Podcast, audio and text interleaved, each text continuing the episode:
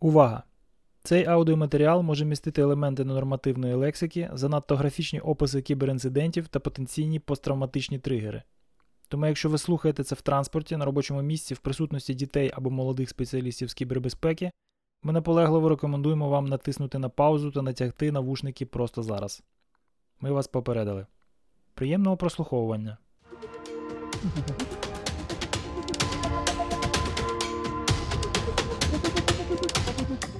Всім привіт! Мене звати Володимир Стиран і ви слухаєте No Name Podcast. В цьому спеціальному випуску я веду бесіду з спеціалісткою з кібербезпеки та експерткою з реакції на кіберінциденти Ольгою Пасько. В Олі більше п'яти років практичного досвіду на ниві розслідування кібератак, але з огляду на специфіку цієї теми в інтерв'ю ми говоримо про дещо інше. Мова йде про її навчання, про її час у компанії РМРФ, про її участь в розслідуванні гучних кібератак, а також про специфіку її відносин із клієнтами та вендорами на цьому без перебільшення перенаселеному чоловіками ринку. Я сподіваюся, наступні дві години будуть для вас цікавими, захоплюючими та інформативними.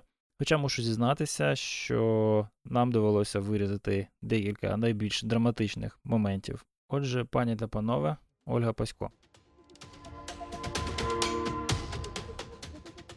Привіт тобі ще раз. Привіт. Дякую, що ти зголосилася на це безумство. Перше питання. Ти не передумала? Та ні. Це дуже добре. Оля, слухай, я, по-перше, хотів би, звичайно, тебе там озадачити тими питаннями, які ми зазвичай задаємо. Ну і плюс у мене ще якихось пару таких соціально-гендерних моментів, які би я хотів з тобою висвітлити. Просто тому, що ну, з бородатими мужиками деякі теми просто неетично піднімати в діалозі. І тут я буду просто слухати. Я тобі задам пару питань, і, якщо чесно, ну просто, просто з тобою погоджуся, тому що. Дискусії у нас не буде, я тебе зразу попереджаю. На жаль, я не компетентен в цьому всьому дискутувати, але ти ж розумієш, що перш за все мені би хотілося в цьому аудіо залишити от те, що ти в ньому е, внесеш, і один з дуже важливих, е, одна з дуже важливих тем для висвітлення це як, власне, в цій е, апріорі перенаселеній білими чоловіками царині жінці взагалі кар'єру зробити, і з якими складностями вона неодмінно зіштовхнеться, і, можливо, якісь рецепти, як їх, як їх ці складності долати. Але це вже потім, там, якщо ти будеш не проти. За початку розкажи, будь ласка, як ти взагалі сюди потрапила? Що у тебе на фоні? Щось про своє дитинство можеш загально на в двох словах сказати? Як я потрапила в інформаційну безпеку, це було щось непояснене. Це логікою пояснити неможливо. На мені, на моєму випускному, можна сказати, році тестувалось ЗНО вперше. Uh-huh. Мені було дуже страшно. Я не знала, як з цим взагалі впоратись. Були підходи раніше, типу там ділились люди, які поступали, як відбувається процес вступу до вищого навчального закладу. Коли ж ем, сказали, що буде ЗНО, це була паніка. У всіх була паніка. На той момент я вже знаходилась в ліцеї. Я в 9 класі закінчила школу і перейшла в фізико-математичний ліцей, тому що мені постійно здавалося, що в школі мені чогось не додають. Мені дуже скучно було, мені uh-huh. постійно хотілося чогось більше. А вдома всі книжечки з вищої математики, які написані російською мовою, я вже пройшла, і відповідно мені стало дуже. М- як це навіть сказати? Нудно, так, так. От, я вговорила маму, ну як пополоскала їй мізки, що мені потрібно в ліцей. Вона мене туди спекалась і сказала, оце, оце там собі розважайся. А, Так от, це ЗНО. Я, не знаючи, що взагалі з цим робити, записалась на курси в Національному авіаційному університеті. Це ті курси, які були при ліцеї. Uh-huh. І їздила в Київ їх здавати. Коли я як я їх їздила здавати? Ну так, типу. Я що то там написала, здала і все. Там такий Ага. рівень був фізики, математики, який для мене був нецікавий. Тобто я там швиденько ці завдання робила і виходила собі гуляти. І коли мені сказали, що я набрала 190 балів із 200 і можу вибирати там собі будь-яку технічну спеціальність, я взяла палець і тикнула. Отут, де я хочу, бо там найвищий бал. Ось так я попала в інформаційну безпеку. Окей. Тобто, е, ну просто через е, культуру, яка у тебе панувала у родині, у тебе був достатній такий базис для того, щоб взагалі ну, підійти до цього всього більш-менш натурально, а потім ти з цим здобутком взяла і, і обрала навмання, виходить? Так, Просто тому, що конкурс високий був? так. Ну, ладно. Мене, якось- мені, не вис... мені не вистачало досвіду, просто на який би можна було попертися. А в мій рік, це зараз скажу, 2008 я закінчувала 11 клас і поступала. В цей же рік завезли в школу а, комп'ютери. Я з села, село, яке знаходиться на півночі від 6 кілометрів від кордону з Білорусією. Угу. Там 200 метрів від села і вже знаходиться ліс, по якому вовки бігають. Полісся. Романтичне полісся. Так, так, так. Болота, Полісся, комп'ютери з'явились тільки в 2008 році, а, і в цьому ж 2008 році ну я з ними не втикнулась, бо я школу 2006 Ви розминулись. Да, я з ними розминулась. Просто мені це, знаєш, нагадує, як я 11 років перед тим теж стояв здавати документи, ще ніякого ЗНО, понятно, що не було. Я стояв перед Чернівецьким національним університетом, висів конкурс. Е, і я теж отак, от, знаєш, ми вдвох з кентом підійшли, він сказав, я піду на кібернетику. Я кажу, а я піду на прикладну математику, бо там на дві десяті бі- більший конкурс. Знаєш? ну, бачиш, не одна, я така. Е, але ну, там він був не дуже високий, бо це ще була там стадія співбесід, там щось, типу, не пам'ятаю. Ну, тобто, не 10 людей, там значно менше людей було на одне місце. Е, я зрозумів тебе. Тобто, це, по суті, якийсь такий gambling, да? у майбутнє. Ти вирішила, Да, що це може бути да. цікаво, і піду розберуся. Угу. Чому там так, е, така кількість людей? Там було більше ста людей на місце, а, бо я дуже хотіла насправді Це попасти НАО, в так? так, на от Ага. я хотіла попасти в фінанси, і в мене ще паралельно було декілька університетів, які пов'язані, де мої е, вибрані напрямки були пов'язані саме з фінансовою справою. Але Ага. коли мама там хотіла зі мною розбиратись, така Оль, ти поговори, ти що? Там ти приходиш, там е, невеликий конкурсний відбір, а тут 120 людей на місці. Ну ні, щось тут не те. Давай, лишайся. Лишайся, потім розберемось. Тому я дуже вдячна мамі, що вона не дала мені звернути в напрямку фінансів. Я лишалась е, в безпеці. Окей, наскільки тобі цікаво було взагалі навчатися цьому всьому? Не цікаво. Не цікаво? Ні. А який рік уже була програма взагалі в НАУ? А, більш-менш щось таке дотичне якимось чином до професії почалось на третьому році навчання. Увага, це третій курс. У нас були мережі. У нас були мережі і архітектура комп'ютерних систем. Ага. Ми створювали СКС у Візіо, ми там розраховували, скільки потрібно в тої пари, скільки потрібно туди запхати. Наприклад, у нас було технічне завдання, скільки робочих місць підключити, я ще зараз це пам'ятаю.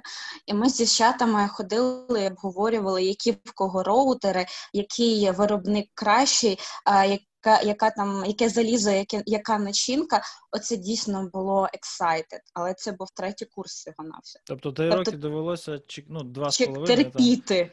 Так, терпіти терпіти цього. загальний академічний мінімум для того, щоб добратися до якоїсь прикладухи, да? Угу. І як ти це витерпіла? Це, я терпляча. Дуже. Просто. На софт-скілах, понятно. Хорошо, і от почалася якась ця якась якась е, двіж з пов'язана трохи з IT, але я так розумію, що безпека там ще була десь десь дуже на початковому рівні, так? Тобто, що давали? Ну, от а, пройшло три роки. Почали давати uh якісь якісь мережі, якесь IT, але але безпека. Я все розумію, ну де здесь C++? Де де безпека? О, C++, до речі, він почався кінці е, другий семестр другого курсу. Там почались якісь базові речі по C++. На третьому курсі була е, розрахункова робота, якою лякали нас всіх, що там підчищають до 50% тих, хто знаходиться на бюджетних місцях, ми всі тряслись над тою розрахунковою. Безпека. Безпека на третьому курсі це було, була нормативка. У нас були стандарти, нас так. був, зараз пам'ятаю, ISO. Нам Ми зазубрювали, чим відрізняється 27.2.0 від 27.2.0.1. Okay. Чим 27.2.0.1 від 27.2.0.5. Є у тебе є у тебе нарешті якийсь якийсь hands-on experience, ти пройшла ці всі випробування. Що Нормативка. Ти, як, то, як ти обирала? Знаючи, чим відрізняється п'ятий стандарт від другий, від другого в серії 27. Нас, насправді це не так уже і смішно. Насправді Я це не сміюся. Ти бачиш, щоб я сміявся? Я зовсім собі можу вполне уявити. Насправді це був епічний і критичний момент на моїй співбесіді. А, Перша робота нас всіх лякають, студентів випускних курсів е, лякають про те, що ви будете пиріжки на базарі передавати, якби газетки, пиріжки і так далі. І я дуже переймалась, попаду я в русло по безпеці чи ні. Mm-hmm. Я на той момент дуже хотіла спецслужби. Е, тому Ого. що на, найулюбленіший мій викладач е, по технічному захисту інформації. Ага. Я не можу його назвати, я пам'ятаю хто він, але в нього там з першого до третього він собі понизив рівень доступу. Я б не хотіла його просто в пабліку називати. Окей. Але він дуже такий харизматичний, він пам'ятає там окремо мене мене відводив, і такий типу волю ні. Бо бувають прослушки, яких знаходиш тільки раз у житті, а ти дівчина, задумайся про це. Отак от. от. Так, поламав мені всі мої фантазії, але я йому теж дуже сильно вдячна. Він мене розвернув в напрямок в напрямок більш е, цивільної інформаційної безпеки. Ага. О, таким чином е, я прийшла в е, IBPM. Це не IBM, хоча їх путають, вони там між собою якось дружили, ці дві організації. IBPM – це типу аутсорс і саме критичний момент на співбесіді, коли мене вже зарахували, мені зробили джибофер, це я повинна була із своїм е, тім лідом. Ми обговорювали відмінність на хвилиночку 27201 від 27202. І я її довела. Ну, це це ключове. Бачиш, тобі здавалося, що це не потрібно, але ти ніколи не знаєш, де в житті тебе стріне ситуація, в якій тобі може це знадобитися. Просто так. швидко сформулювати. Добре. Сподіваюся, це був останній раз, коли перед тобою да. така задача стояла. Це був Окей. останній раз насправді. Пощастило, тому що в мене вони ну, досі деколи з'являються, тому що доводиться спілкуватися з людьми, які які тільки починають тут орієнтуватися. Добре. І ти увірвалася зразу в кібербезпеку. Тобто у тебе не було ніякого адаптаційного періоду в технологіях, ти зразу почала займатися по спеціальності? А, Так, безпека, хоча там бекграунда ніякого не було. Я думала, що я маю виходити з певним досвідом, ага. як, наприклад, в європейських університетах, коли там випускники вони вже приходять на повноцінну позицію Джун. Вони знають, у них є певний бекграунд, з чим вони будуть працювати. Ага. Тож, коли прийшла я, я була шокована від того, що Крім мого англійського, який я використала для читання технічної літератури, для того, щоб розбиратися в цих складних системах, бекграунду в мене не було. Досвіду, який я б могла винести університету і застосувати одразу на своїй першій роботі, це був presale. Presale в плані Data Loss Prevention System і Next Generation Firewall. Uh-huh. Я там різні системи між собою інтегрувала, запускала POC, е, запускала ці системи на демо-стендах, які окремо від продмереж в кастомерів. У мене було аж всього-навсього два пілоти за рік моєї першої роботи. Але для мене це була така величезна, колосальна просто кількість досвіду, коли мене стикали, знаєш, як оце там котятку в носом в те, що воно начверило, оце mm-hmm. мене в ту роботу. По суті, в мене не було людини, до якої я могла підійти і сказати: люди, в мене тут проблема з першим, другим і третім. Що мені з цим робити? У мене був саппорт, у мене був телефон для зв'язку з е, саппортом, і все. Тобто Більше ти, підійти не суті, було такого. Тобі дали залізу, дали софт. І ось телефон, на який дзвонити, да. коли щось не працює. Так, саме так. Це, це ж ідеальна ситуація для для генерації experience у. Ну. Да, да. Слухай, Там ну, полилось просто колосальними кількостями це все. Ну, от і ти, коротше, скільки ти там витримала? А, Трошки менше року. Потім я таким чином перейшла в Бакотек, мене схантили в Бакотек, ага. ем, Palo Alto, відділ Palo Alto. Ага. Після Бакотек бібліотека, я зрозуміла, що multitasking це, це не міфи, це можливо, коли на тобі висить одночасних 5 POC, коли mm-hmm. там одною рукою набираєш в скайпі, другим вухом ти на телефоні. Ще одна якась там рука знаходиться ще там в якомусь меседжері, і це все відбувається одночасно. Там деяких людей мусили ставити на м'ют, коли, наприклад, з Капіталбанком це банк в Азербайджані. Ми за пів пів суботи ми повністю імплементували Firewall в прод. І тут я в якийсь момент зрозуміла, що ну, це пройшло менше року в Бакотек так само, що я їх переросла.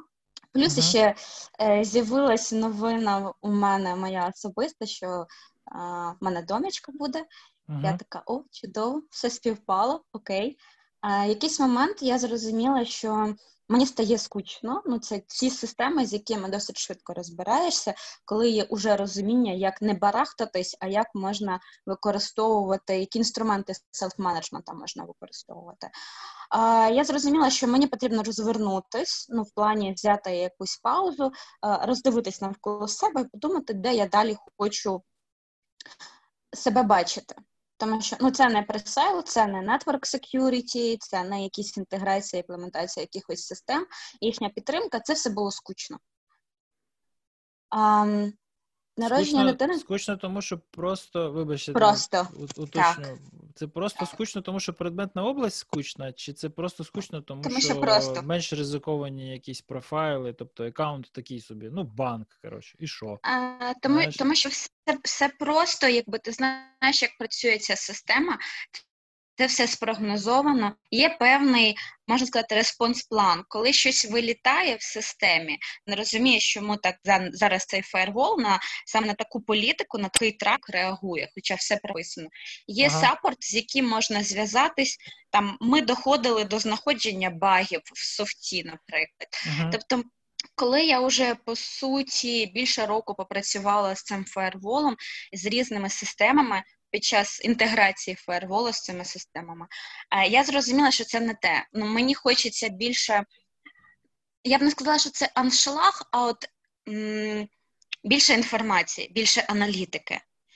А, Мені потрібно було щось набагато цікавіше, щось. А, динамічніша. От правильне тобто, слово динамічніше. Тобто ти ходила, по суті, стежками, які до тебе вже походили якісь люди, вони зібрали там якусь базу знань за тим супортом е, цю всю інформацію. і, По суті, ти просто проходила те, що вже до тебе проходили, і максимум, до якого ти могла. Е, доритися, це там щось ну зовсім системно не працює. Я знайшла багу. Коротше, да?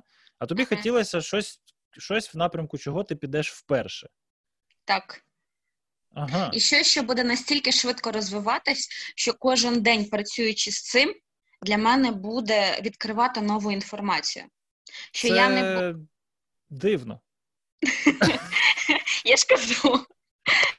Якщо мене терпіння вистачило на два з половиною роки, чекаючи е, щось більш предметніше, то тут мене терпіння вистачило там закінчити, потикатись в ці два напрямки і зрозуміти, що це не моє.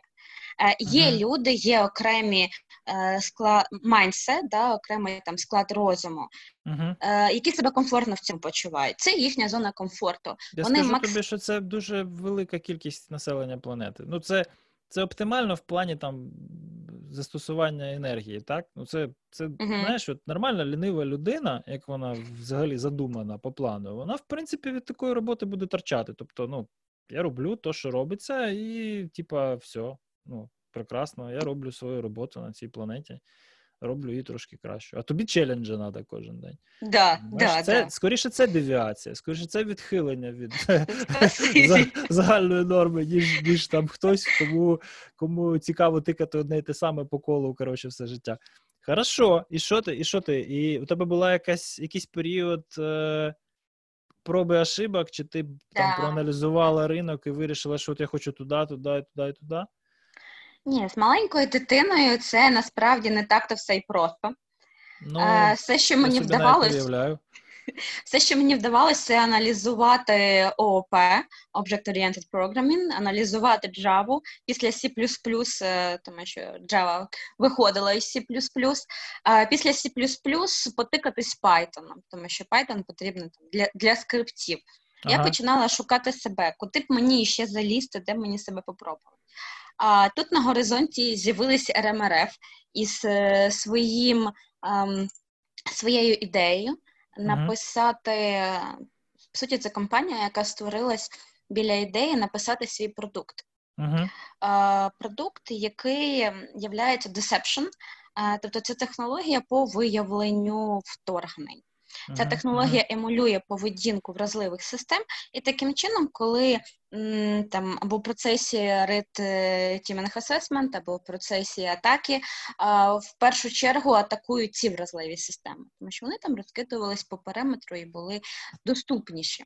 Угу. От а, і я займалась по суті, мій напрямок це була аналітика, це був ЄЛК. Я вперше познайомилася з ЄЛК Угу. і з тим, що він може видавати на Linux. Угу. І в якийсь момент я зрозуміла, що о, круть, е, написання парсерів, по суті, мій цей Python, е, моя Java дала розуміння, як можна писати ефективно парсери, тобто, щоб вони не займали багато процесінг, е, багато ресурсів під час обробки і давали той же результат на виході. Угу. А, тому це було так для мене неочікувано, що мій цей е, рік в декреті приносить свої плоди.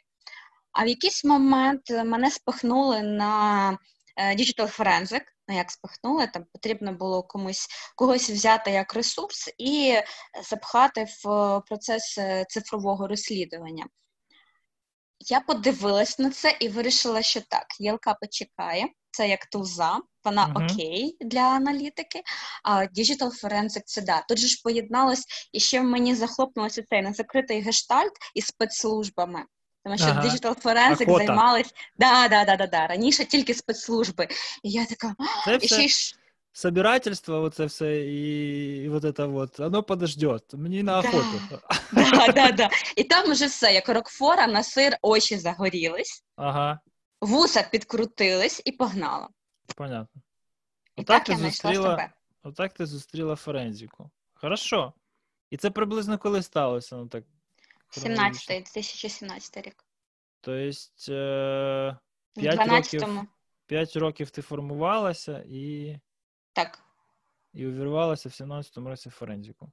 Прикольно. І з тих пір особливо нікуди не відхилялася.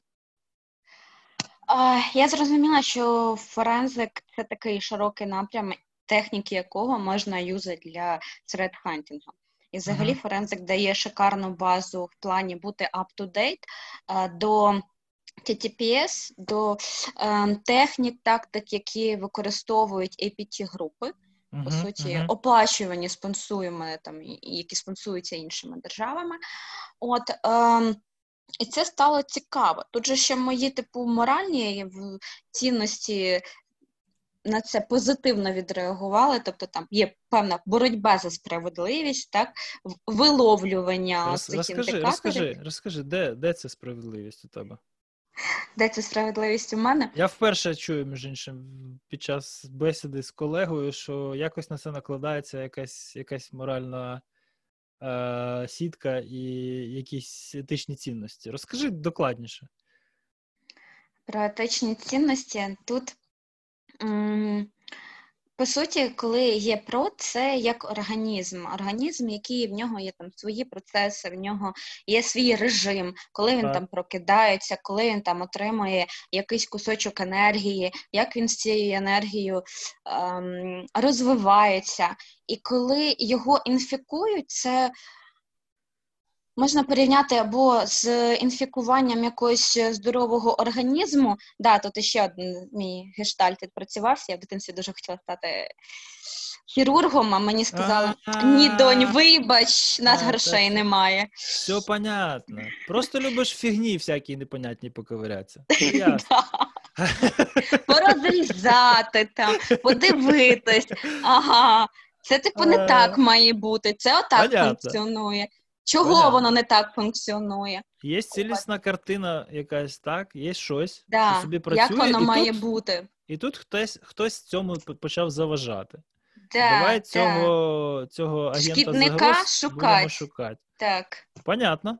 Пон... Все, я зрозумів. Дякую. Добре. І і що? І що? І як, як це взагалі? Розкажи мені, бо я форензикою не займався буквально ніколи, за виключенням одного того випадку, який, власне, мене привів в цю професію. І все. Тобто, у мене був один кейс, я його завершив. Я зрозумів, що що хочу цим займатися, але якось потім мене зарулило в редтімінг, і я, по суті, інцидентами ніколи не займався взагалі в жодному прові. Там десь колись, може, консультував. А, Але знову ж таки в контексті red team а. А як це? Як це взагалі відбувається? От ти там все добре, все добре. У тебе є моніторинг, у тебе є якісь сигнали, є якісь е, сенсори. Що це? Особливо, коли у тебе є продукт, який реалізує якийсь deception, це, напевно, зовсім по-новому, зовсім по-іншому. А З deception ом я закінчила працювати в 2017 році. Компанія переключилась з deception а на сервіси. Відповідно, напрям на цифрових розслідуваннях і на консалтингу. Так. Ось чим саме сподобався там процес forensic а.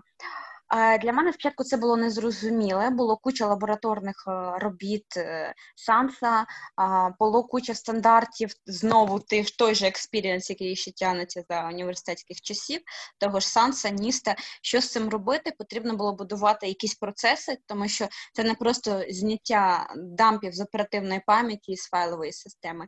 Ця вся інформація, її потрібно переносити в своє середовище, де там вже аналітика безпосередньо відбувається таким чином, щоб по дорозі нічого не модифікувалось. Там якесь електромагнітне так, я випромінювання. Це називається е, Chain of Evidence. О, я пам'ятаю CSSP. Так. Так, да, і там там хешики звіряються. Якщо хешик не співпадає, все, ми все переробляємо заново. Тому що на Заході, на відміну від території України, там зовсім інше законодавство, і там є чітко прописані закони, де ці докази, в якому порядку вони обробляються і можуть використовуватися в суді. А в нас По такого немає хіба? У нас такого немає. Ага. Ага. У нас немає поняття цифрового артефакту. Ага. Я не знав. У, у нас це типу дискети, у нас це там якісь флешки, е, аркуші з папером. Е, ну, тобто там це це складно. Є в мене консультант по цьому Міша Чайкін. Він там пропрацював в багатьох аудиторських компаніях Young, ага. і він розповідав про те, що ми надіємося, що в наступному році у нас щось буде в цьому напрямку. Зрозуміло. Я не знаю, От. якщо чесно. Це для мене у нас із цим складно.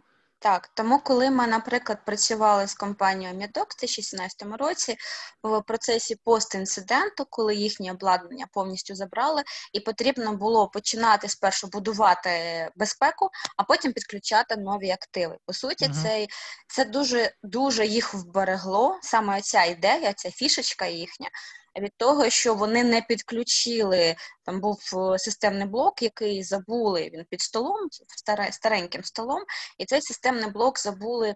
Чи CERT.UA, чи СБУ, хто там виносив все обладнання, вони про нього просто забули. Коли ми включали ці Palo я у них проводила POC на проді, uh-huh. ми uh-huh. підключали всі активи до мережі, ну потрібен же ж трафік по максимуму активів. І на третій-четвертий день, я вже не пам'ятаю, Палальто почав вищати просто. Знайшли, що що це за системний блок, починали там розкопки оце з форензиком.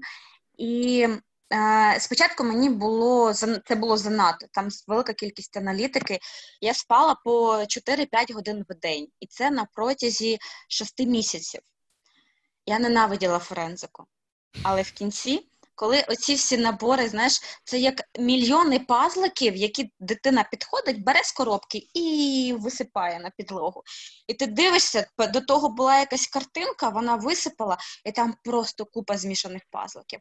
Але в кінці, коли вже е, кінець е, обробки доходить, і ти ці пазлики починаєш складувати в якусь картинку і розуміти, розкладати по е, фазам атаки, по які техніки були використані. Там же ще мітри почали розвивати в якраз там же 15 да, да, да, так. да, ага. якраз до поближче до 17-го мітра з'явився для мене. Це було таке відкриття. Хтось іще робить якусь збірку цих от технік, щоб все можна було зібрати у гляді пазликів. Ага. І коли збираються ці пазлики, в кінці це такий кайф.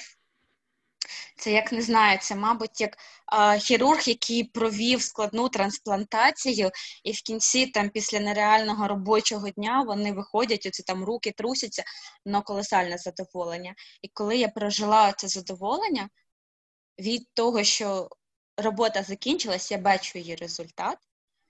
Да, потім ці всі всі індикатори, там трошки волосся дибки ставало, коли я ці всі індикатори бачила на інших продах, тому що це лишається в пам'яті. Коли мозок тренується на великій кількості аналітиці, ці індикатори вони лишаються. І коли там дивишся вже на інші дампи, і думаєш, ага, я це вже бачила, і оце ага. я бачила, і оце я бачила. Я вже знаю, куди потрібно дивитися далі, і що я там побачу такому плані. Як довго це тримає? Ну тобто, от ти е, працюєш, працюєш, працюєш, аналізуєш, аналізуєш, систематизуєш, ходиш по колу. Ось цей позитив фідбек луп він крутиться, крутиться, крутиться. Це все більше і більше і більше, і краще, і краще, і краще знаєш, то, що ти робиш. І от в кінці це все кульмінує там в якомусь е, заключному висновку, чи в якомусь якійсь знахідці, чи якійсь систематизації кінцеві всього, що ти знайшла. І ти вважаєш, що задача закінчена. Ось ти довела цю теорему, коротше, да? хопа, готово. От е, весь цей час ця задача вона була твоїм якимось противником. Ти працювала на те, щоб її розв'язати. Мені здається, ну, я там трошки психолог-аматор, да? мені здається, що чисто по науці, ось це, цей здобуток він не дуже довго тебе стимулює і не дуже довго тебе е, тебе задовольняє. Так? В порівнянні з цією тою так. роботою і напругою, він. Вкладеними ресурсами в порівнянні з вкладенням. так. Він він кульмінує, він, це круто. Якісь декілька секунд або декілька хвилин це дуже круто. Але далі ти розумієш, що ну от і все. Типа, це навіть не хвилини, це, це дні. Це триває до днів, тому що коли ти бачиш, можеш притягти до відповідальності конкретну групу, конкретну атаку. Угу. Ну, це це на дні триває, але так, все закінчується. І цей режим uh, Excited Mode, він теж закінчується. Так, так. Якийсь я момент я зрозуміла, так, якийсь момент я зрозуміла, що е, знання, які приносить форензику, це бути на вістрі, бути up-to-date, це можна використовувати, використовувати в напрямку, наприклад, написання. Якихось протоколів для средхантінгу, куди uh-huh. що шукати, якісь практичні речі, те, чого по суті мало. Зараз дуже багато теорій, скидаються якісь там мануальчики, книжечки, де це все розтягнуто. А зробити вижаті практичні речі, ну для прикладу, що я маю на увазі, в 2018 му кінці 2018 року, в мене звернулася дівчина з Харківського технічного університету на рахунок менторства. Ну, mm-hmm. я вирішила, що тут мене з форензиком скучно, якби час від часу е, сижу, розробляю щось там, е, якісь апдейти провожу. О, менторство це цікаво. Там іще із Віга підключились дівчата. От, е, І в процесі вона спочатку дивилась в напрямку ретімінга, потім щось її теж на пару кейсах з форензиком я залучила, і вона так зацікавилась в плані того, як ці сліди опрацьовувати розбудовує система, як вона всі сліди в собі лишає, і як потім можна це знайти по малесеньким там крупиночкам, волосиночкам, як це можна відбудувати. А в неї там теж це ем, бажання в челенджах пожити це це їй приносить якесь додаткове задоволення. Чим більше челенджів, тим їй цікавіше. Якщо челенджів немає, їй дуже дуже скучно, вона входить собі в віртуальний світ, у VR, в іграшки. А, Так от, ця дівчина зараз вона другокурсниця, uh-huh. а, і ми з нею, коли вона сказала, що все, я типу хочу теж в аналітику в напрямку цифрових розслідувань, фредхантінгу, ми проходили ускорений режим режим такого прискореного молодого бійця. Uh-huh. Якби я хотіла, щоб там, наприклад, мені подавали цю інформацію. Час, От, да? В, да, в мій же час, якби була б ага. така людина, я б хотіла, щоб мені подавали її ось так. Я можу похвалитись. А, Дівчина зараз е, на проєкті, наприклад, з MDR, це менеджер Detection Response, це ті речі, які ти описував е, деякий час тому. Тобто є набір автоматизованих інструментів, які ага. щось обробляють, видають на виході, і що з цим на виході робити. А, так от, десь е, відсотків так 85 інцидентів вона може вже самостійно обробити. На хвилиночку закінчила другий курс. Угу. Угу. Я ну, В мене це... немає слів, коротше, і все таке. Ну, то есть, Бачиш, ти це як пройшла моє це... особисте досягнення. Ти пройшла це, ти ти на себе це все натягнула, ти тепер зможеш це масштабувати. Так само, як і з розслідуваннями. Ти один раз провела розслідування, ці індикатори зібрали, тепер ти можеш якось автоматизувати їхнє застосування для виявлення тих самих активностей в інших мережах і системах. Правильно? Ні, з розслідуванням не все так просто. Там, якщо інша ipt група, там зовсім інші індикатори. Ні, Я, я маю на увазі, коли ти індикатори знайшла, то масштабування їх пошуку в інших інфраструктурах це в принципі задача, ну, не то щоб тривіальна, але вона масштабується нормально. Ну, можна, да. На декількох кейсах можна вже щось приблизно вивести, якісь процеси. Так, Так виходить, що і з людьми. Тобто ти проходиш цей шлях, ти собі уявляєш, от як би я хотіла в ретроспективі його пройти із ментором, і ти стаєш цим ментором. Угу. Це комусь дуже пощастило. Я, ну, до речі, можу її е, контакти закинути. Вона поділиться, як входити в Cyber Security, бо вона там свій такий, можна сказати, зірка в своїй групі. Там всі в неї питають, як це так тобі вдалося. Підкажи нам, будь ласка. То як вдалося? Підняла п'яту точку і пішла, спитала у людей. Ну то ну так, знаєш, справді... є дуже дуже класний дуже анекдот. Так. А, Є дуже класний анекдот якраз на цю тему. Типу, дівчина а, приходить своїм молодим хлопцем, знайомитись з батьками. Сама суть анекдоту на російській мові, тому я пройду на російську. Приходить така, пап, э, знакомься, это Александр. Э, Александр, заходите к нам, поужинайте. Папа, спасибо, Александр сыт. Александр, не сыте, заходите. Вот-вот. Це в, в такому ж саме плані. Ну да. Просто треба переступити в якийсь момент через е, щось. Страх. Щоб тебе не стримувало, через це треба переступити. Зробити Зона перший комфорту, крок. страх. Далі ти нічого не змінюється з часів Толкіна. Да? Mm-hmm. Е, Ладно, це ми зараз вже коротше, в метафори будемо вдаватися. Я тебе ще хотів розпитати: дивись. Е, на всьому цьому шляху ти, ти ти щось здобувала, щось у тебе не дуже виходило. Ти можеш пригадати якийсь свій такий дуже суттєвий здобуток? От Що ти вважаєш е, от піком цієї кульмінації наразі? От Що ти наводиш як приклад, що тобі щось вдалося, ти чогось досягла? Ой, ти зараз просто вбив на повал мого внутрішнього перфекціоніста ага. перфекціоніста спитати пік здобутку, це в нього він корчитись почне. Який який здобуток? Добре, провал тоді свій якийсь. Дуже дуже дуже дуже. Легше. Ні, ну якщо якщо легше, давай почнемо з цього, а там далі вже розберемось.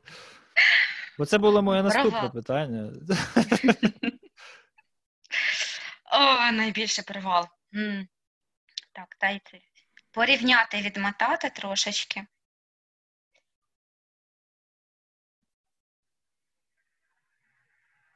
Мабуть, найбільший мій провал це не змога пояснити бізнесу. Другий мій кейс з форензики коли ми прийшли в банк, коли ми там показували результати зібраних аналізу зібраних даних і говорили про ризики. Тобто, ви uh-huh. зараз живете в ось таких умовах, які ризики цього потенційні? На мене подивились чоловіків в сорочках з галстуками, і такий, типу, так нас ж нічого не пошифрувало. Це був 2018 рік, після після п'яті ще не всі повідходили. Типу, нас нічого не пошифрувало, у нас все працює. У нас все ок.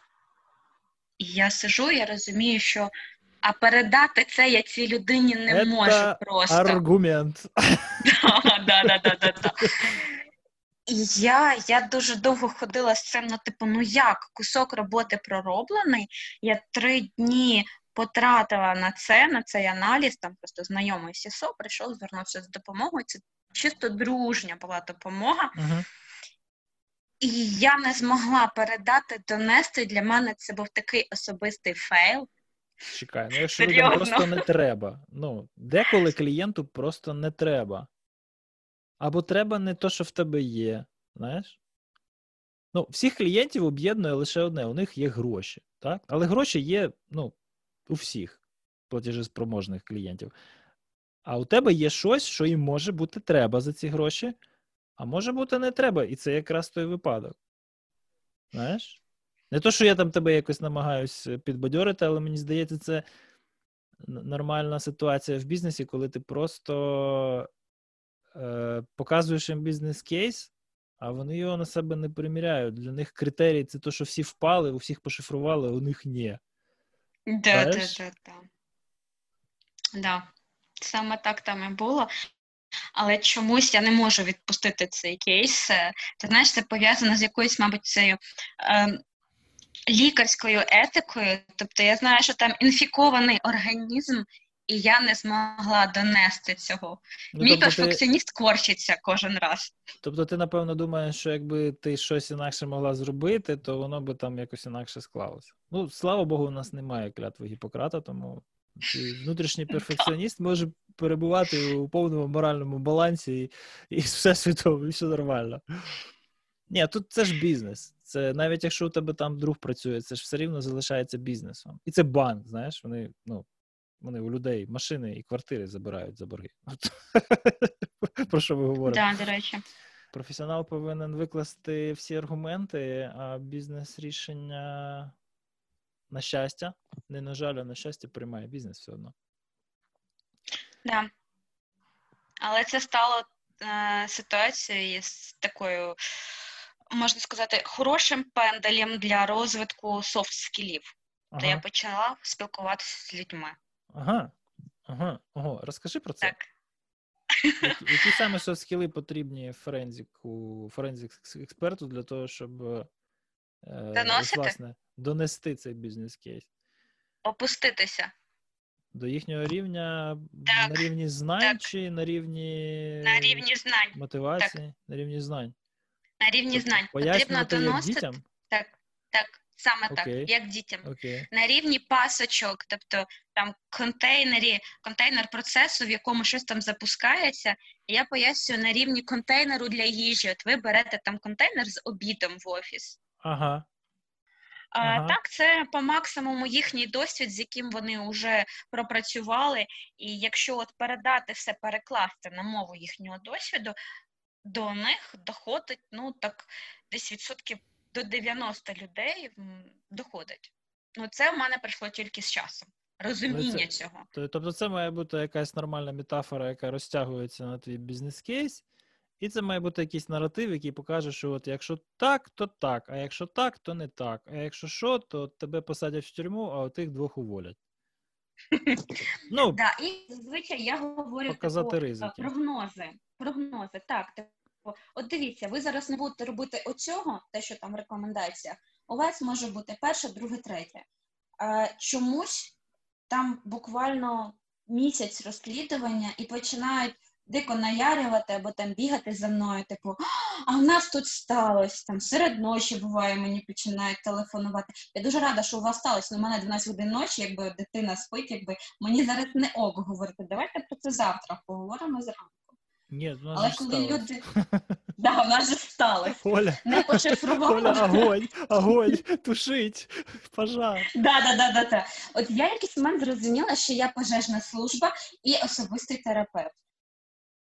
Ага, Я заспокоюю. Говорю, типу, ну ви зараз на це попливати не можете.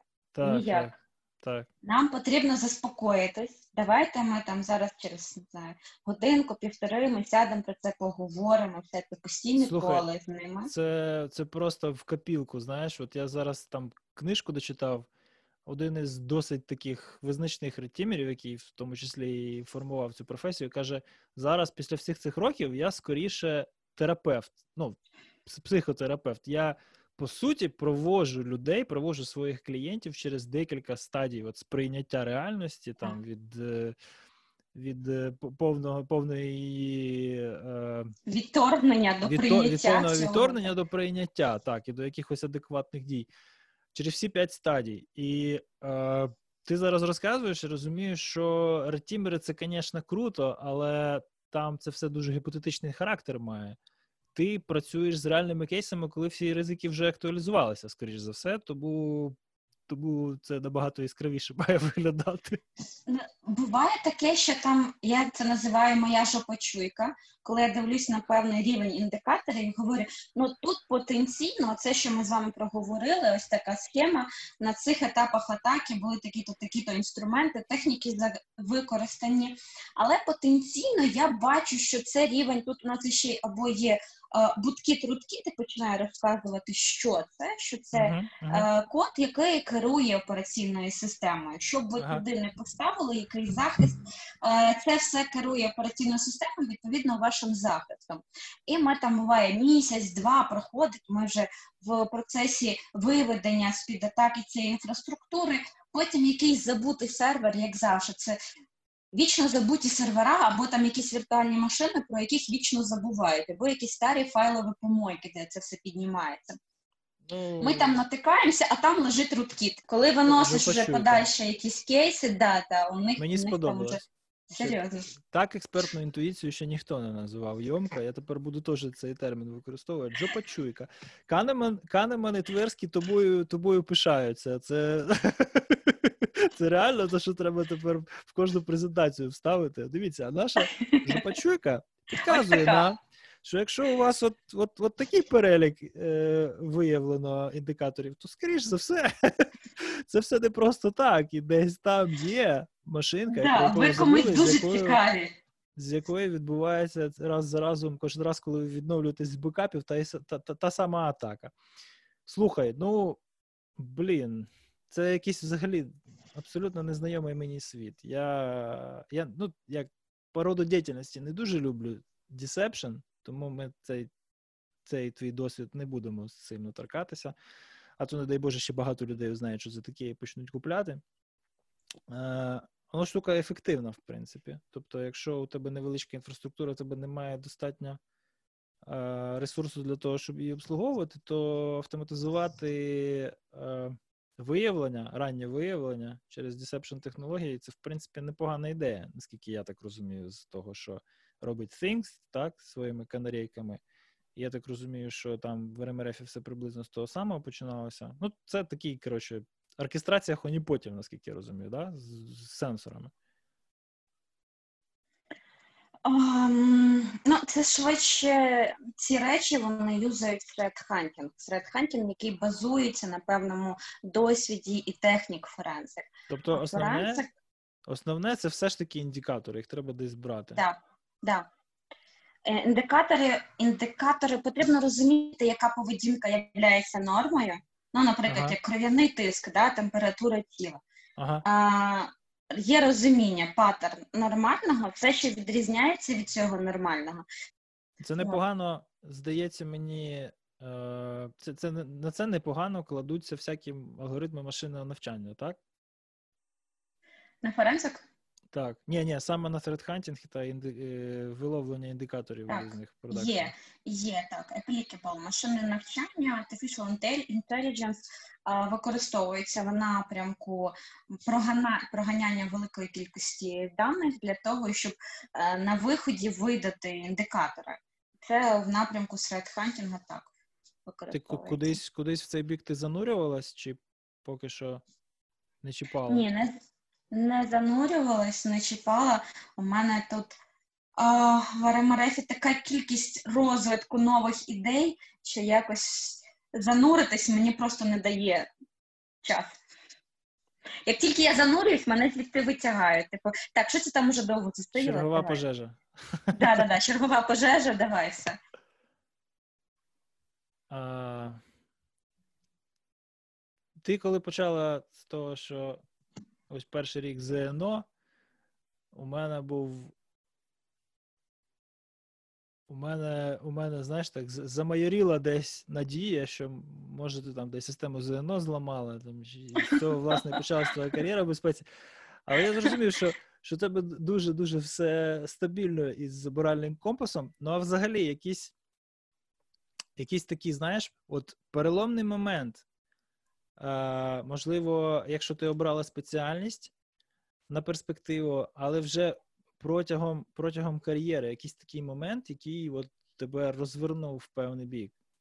Або якийсь злам, який ти розслідувала, або якийсь інцидент, на який ти реагувала. Є якийсь такий от cornerstone, да? якийсь от такий поворотний момент, після якого ти зрозуміла, що от все, я цим буду займатися весь час, а не просто все попередньо надоїло. Був якийсь такий тригер, от, після якого ти зрозуміла, що назад дороги нема був, коли я зрозуміла свій. До речі, був е, воркшоп на нонеймконі в 2019 році, це як я проводила по средхантінгу, техніки средхантінгу для Files. У нас був кейс із файли з атакою, і там трошечки показала Digital Forensic, бо ми просто не встигали. Там, хоча люди казали, типу, ні, давайте ми ще лишаємось, але нас вже попросили, бо вже наступний там воркшоп мав проводитись. Нас попросили вже виходити з аудиторії. І цей момент я зрозуміла, що е, вже є така велика база інформації. Е, я я навіть не можу зараз назвати цензурне слово, яким би я це охарактеризувала свій цей стан. Але я зрозуміла, що це поштовх, це бекграунд для того, щоб можна було цю систематизовану інформацію далі в щось вливати. Там в навчання, там менторшіп з'явився, в якісь е, алгоритми, в плані, які можна заюзати в трек-хантингу. Є у мене там подібні речі, які зараз використовуються в напрямку розвитку MDR, Manager Detection Response. Це по суті команда, яка використовує або імплементує тулзи, або використовує вже тулзи, які знаходяться в продакшн мережі. Е, я маю на увазі там CM, Next Generation Firewall, якийсь Endpoint Protection. Е, і ці інструменти або використовуються, або заселяються свої для детектування інцидентів. Е, система дає якийсь рівень автоматизації, а все інше робить команда, перекриває. Ага. Повністю ця піраміда болі, яка з, е, з вишенькою TCPS, вона повністю перекривається. От, І цей MDR, по суті, з ембріональної фази до такої фази adult, е, його розвитком займаюся я. Це дозволило якраз ну, поштовхом для цього. Це був воркшоп на Нанемконі, коли я зрозуміла, що так, моя база вже така, на якій я можу втриматись і будувати щось іще. Ну, приємно, звичайно. спасибі на на, нарешті, хоч хтось, хоч хоч, хоч, хоч хтось, хоч, хоч щось хороше сказав про нашу конференцію. Е, Я аж прям розкраснявся тут, не дуже видно. Слухай, я пам'ятаю, що був воркшоп. Я пам'ятаю, що у нас там було дуже все щільно з е, розкладом. Ну тепер у нас хороші новини. Тепер нам очні воркшопи дуже не скоро світять. Тому зараз така ситуація, що часу буде вистачати на все. Вже Zoom все витерпить. Знаєш, все, що можна зробити на відстані, зараз буде робитися на відстані. Ми, до речі, тренінги, от першу групу е, провели дві групи, верніше з одним клієнтом провели. Е, навчання девелоперів, зараз от веб-пентестерів готуємо. Останній тиждень залишився. Ти знаєш, е, у, у тебе у тебе щось в роботі з цим новим режимом віддаль... удаленки цієї постійної? Щось, щось, щось змінилося? Щось ти адаптувалася під це, чи все одно не виходить? З клієнтами треба робити щось саме, коли ти вже приїхала на підлозі, так? Ой, приїхала на підлозі.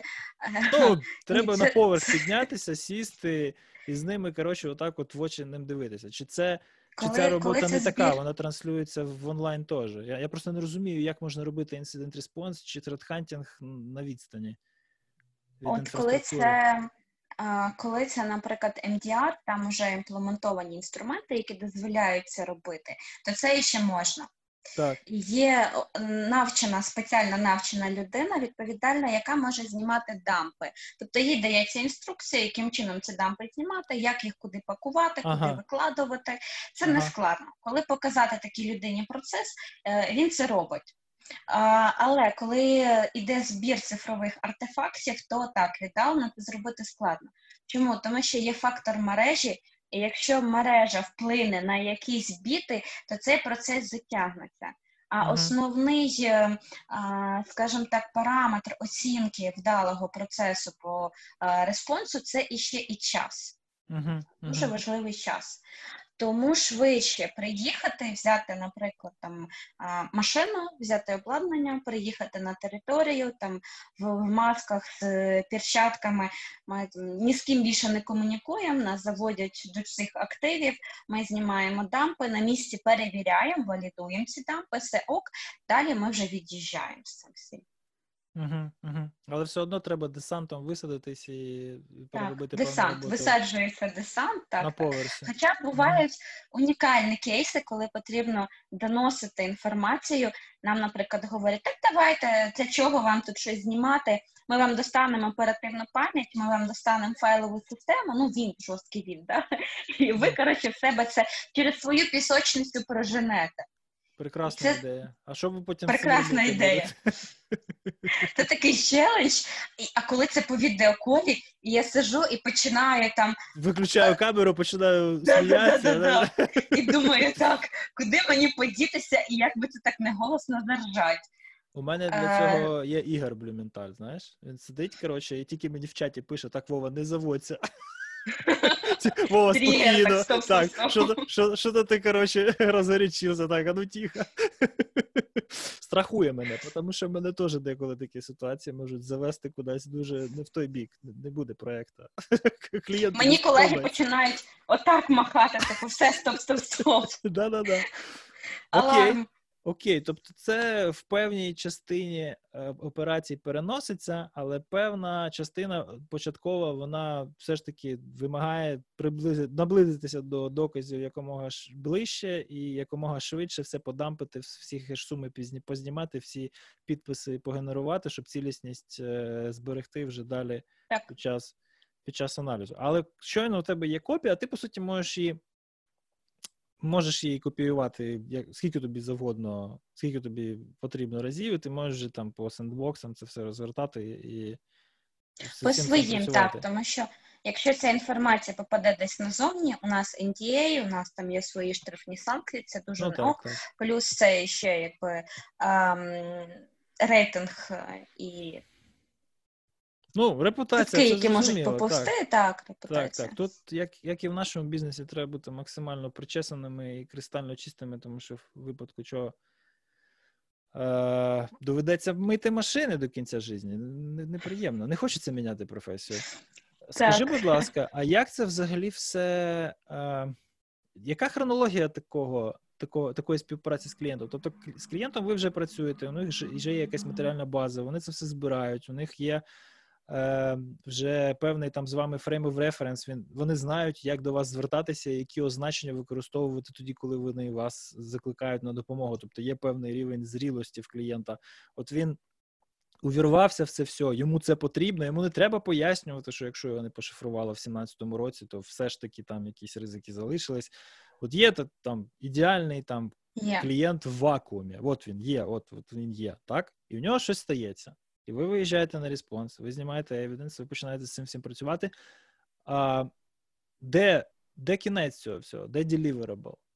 Скільки скільки, скільки таких інцидентів вдається розслідувати, скільки з них вдається а, довести там, не знаю, до до суду. Я я просто не розумію.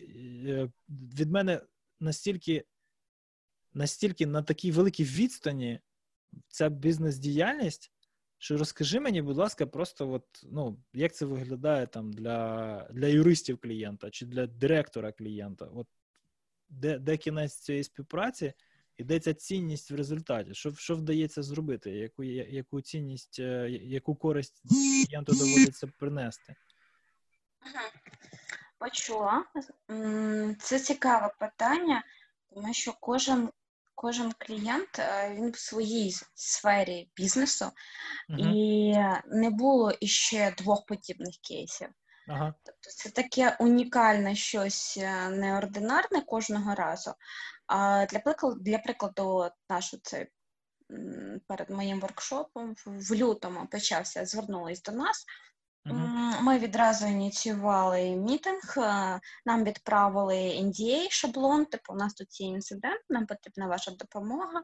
Uh-huh. Вас нам порекомендували, якби ми там попідписували все, відправили, і ми включились в роботу. Поки там людина збирала, пакувала ці всі е, вінти, очищала, форматувала і так далі. Підключається команда, збирає інформацію. Тому що потрібно зрозуміти, що це за інцидент, що кастомер вкладає взагалі в поняття інцидент. Так, так. Ну, можливо, у них там Власне, хтось для мене війшов. Це теж не очевидно. Так, так. Ну, от, наприклад, останній кейс ем, був RDP Connect на актив, ем, але цей RDP Connect е, жоден з it команди не генерував. Тобто, хто приєднався, Успішно. не зрозуміло. Так, ага. успішно, звісно. І зайшли з відразу з логіном, паролем доменного користувача, адміна доменного адміна. Так, таке так, таке ще так, десь так. буває, що можна по RDP з домен адміном зайти? Ну, як вияснилось, е, у них уже е, з 2018 року у них сидять. Ага. От тому там уже атака на фазі lateral movement, якби е, по суті вони цікаві своїми своїми нароботками, тобто в них там є своя база база знань, певна, яка яка цікава. Тобто це просто якийсь промисловий промисловий шпіонаж. Так, так? це промисловий шпіонаж. Ламати нічого так. не будуть, будуть тирити. Так от, от що для Крадуть, клієнта так. Що, що для клієнта цінність в цьому випадку? Це знайти винних чи просто чи просто припинити зберегти цю бізнес. Зберегти бізнес. Це зрозуміло. В загальному випадку це або зберегти, або примножити бізнес, але от в конкретному кейсі, що вони хотіли? Ну, от в цьому Знайти кейсі хотіли і схопити зроз... за хвіст, так? Чи а, хотіли зрозуміти, наскільки а, їм уже не ок, ну наскільки їхній бізнес під загрозою. В процесі розслідування їм було вони як як ці е, постійно на побах сиділи, типу, а хто із наших? І постійно проход, приходилось взаємодіяти і розповідати, що е, навіть якщо ми знайдемо таку людину, ми не будемо розказувати при всіх, якби е, привселюдні якісь там е, катувальні роботи і так далі. Ми прийдемо там до власника бізнесу і видамо просто інформацію. Далі uh-huh, ви будете uh-huh. робити самі вирішувати, що ви будете з цією інформацією робити. Це не наша uh-huh. задача. Е, Робити оці якісь полювання на відео, це, це не наша задача. В кінці вияснилось, що їхні дані просто злили. Там не зрозуміло, чи це бивші адміністратори, які вдало релокейтнулись просто.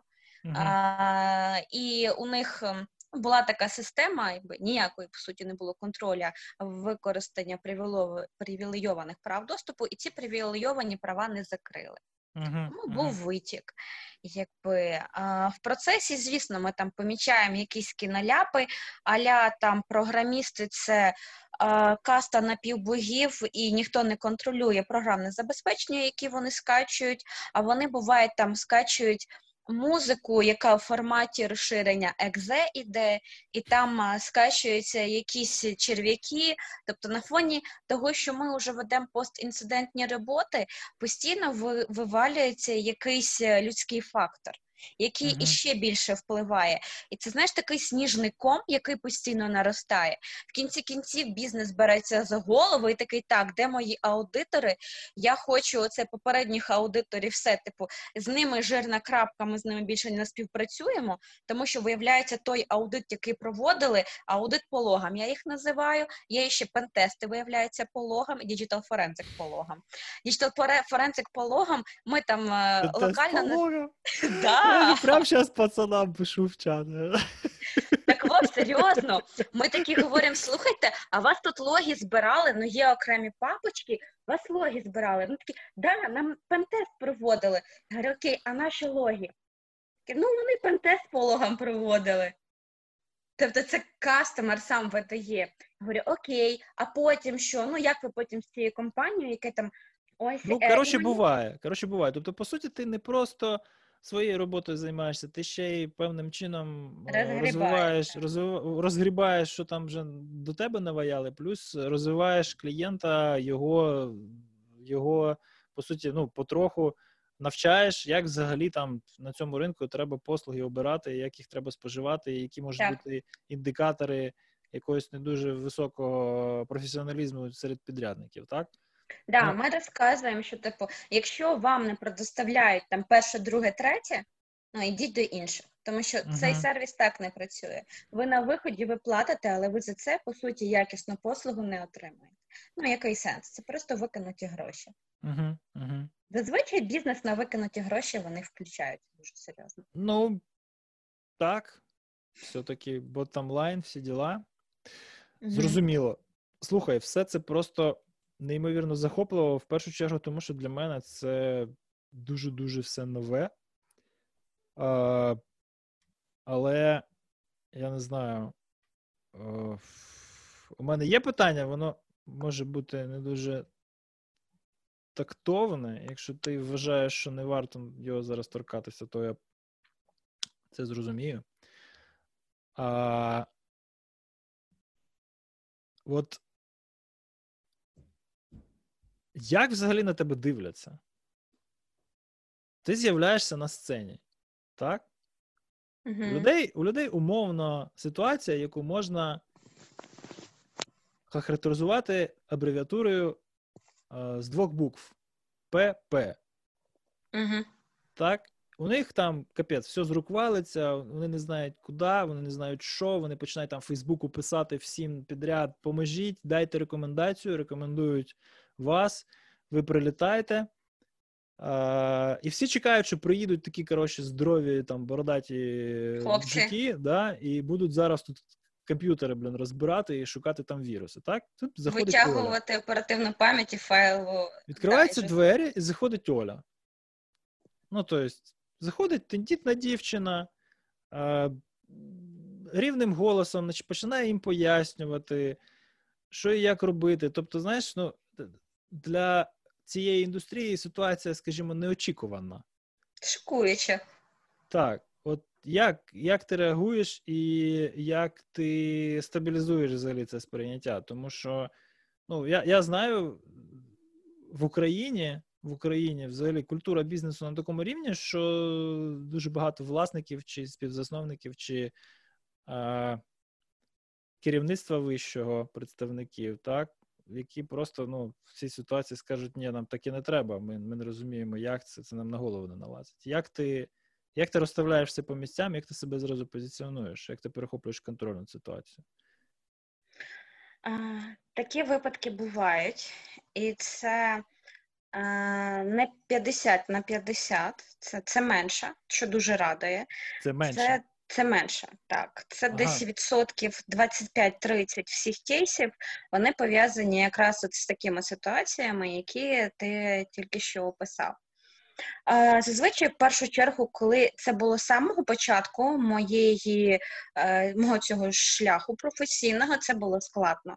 Складно, тому що люди, які були з моєї команди, вони мене представляли, типу, а це наш е, е, інженер по Data Protection. Ну да, вона дівчина. Типу, ну що ж з нею зробиш? Ну, Бог не Бог дав там сіськи, да, умовно в такому плані. Мені було. Я я, тобі, я тобі знаєш, скажу тут. Е...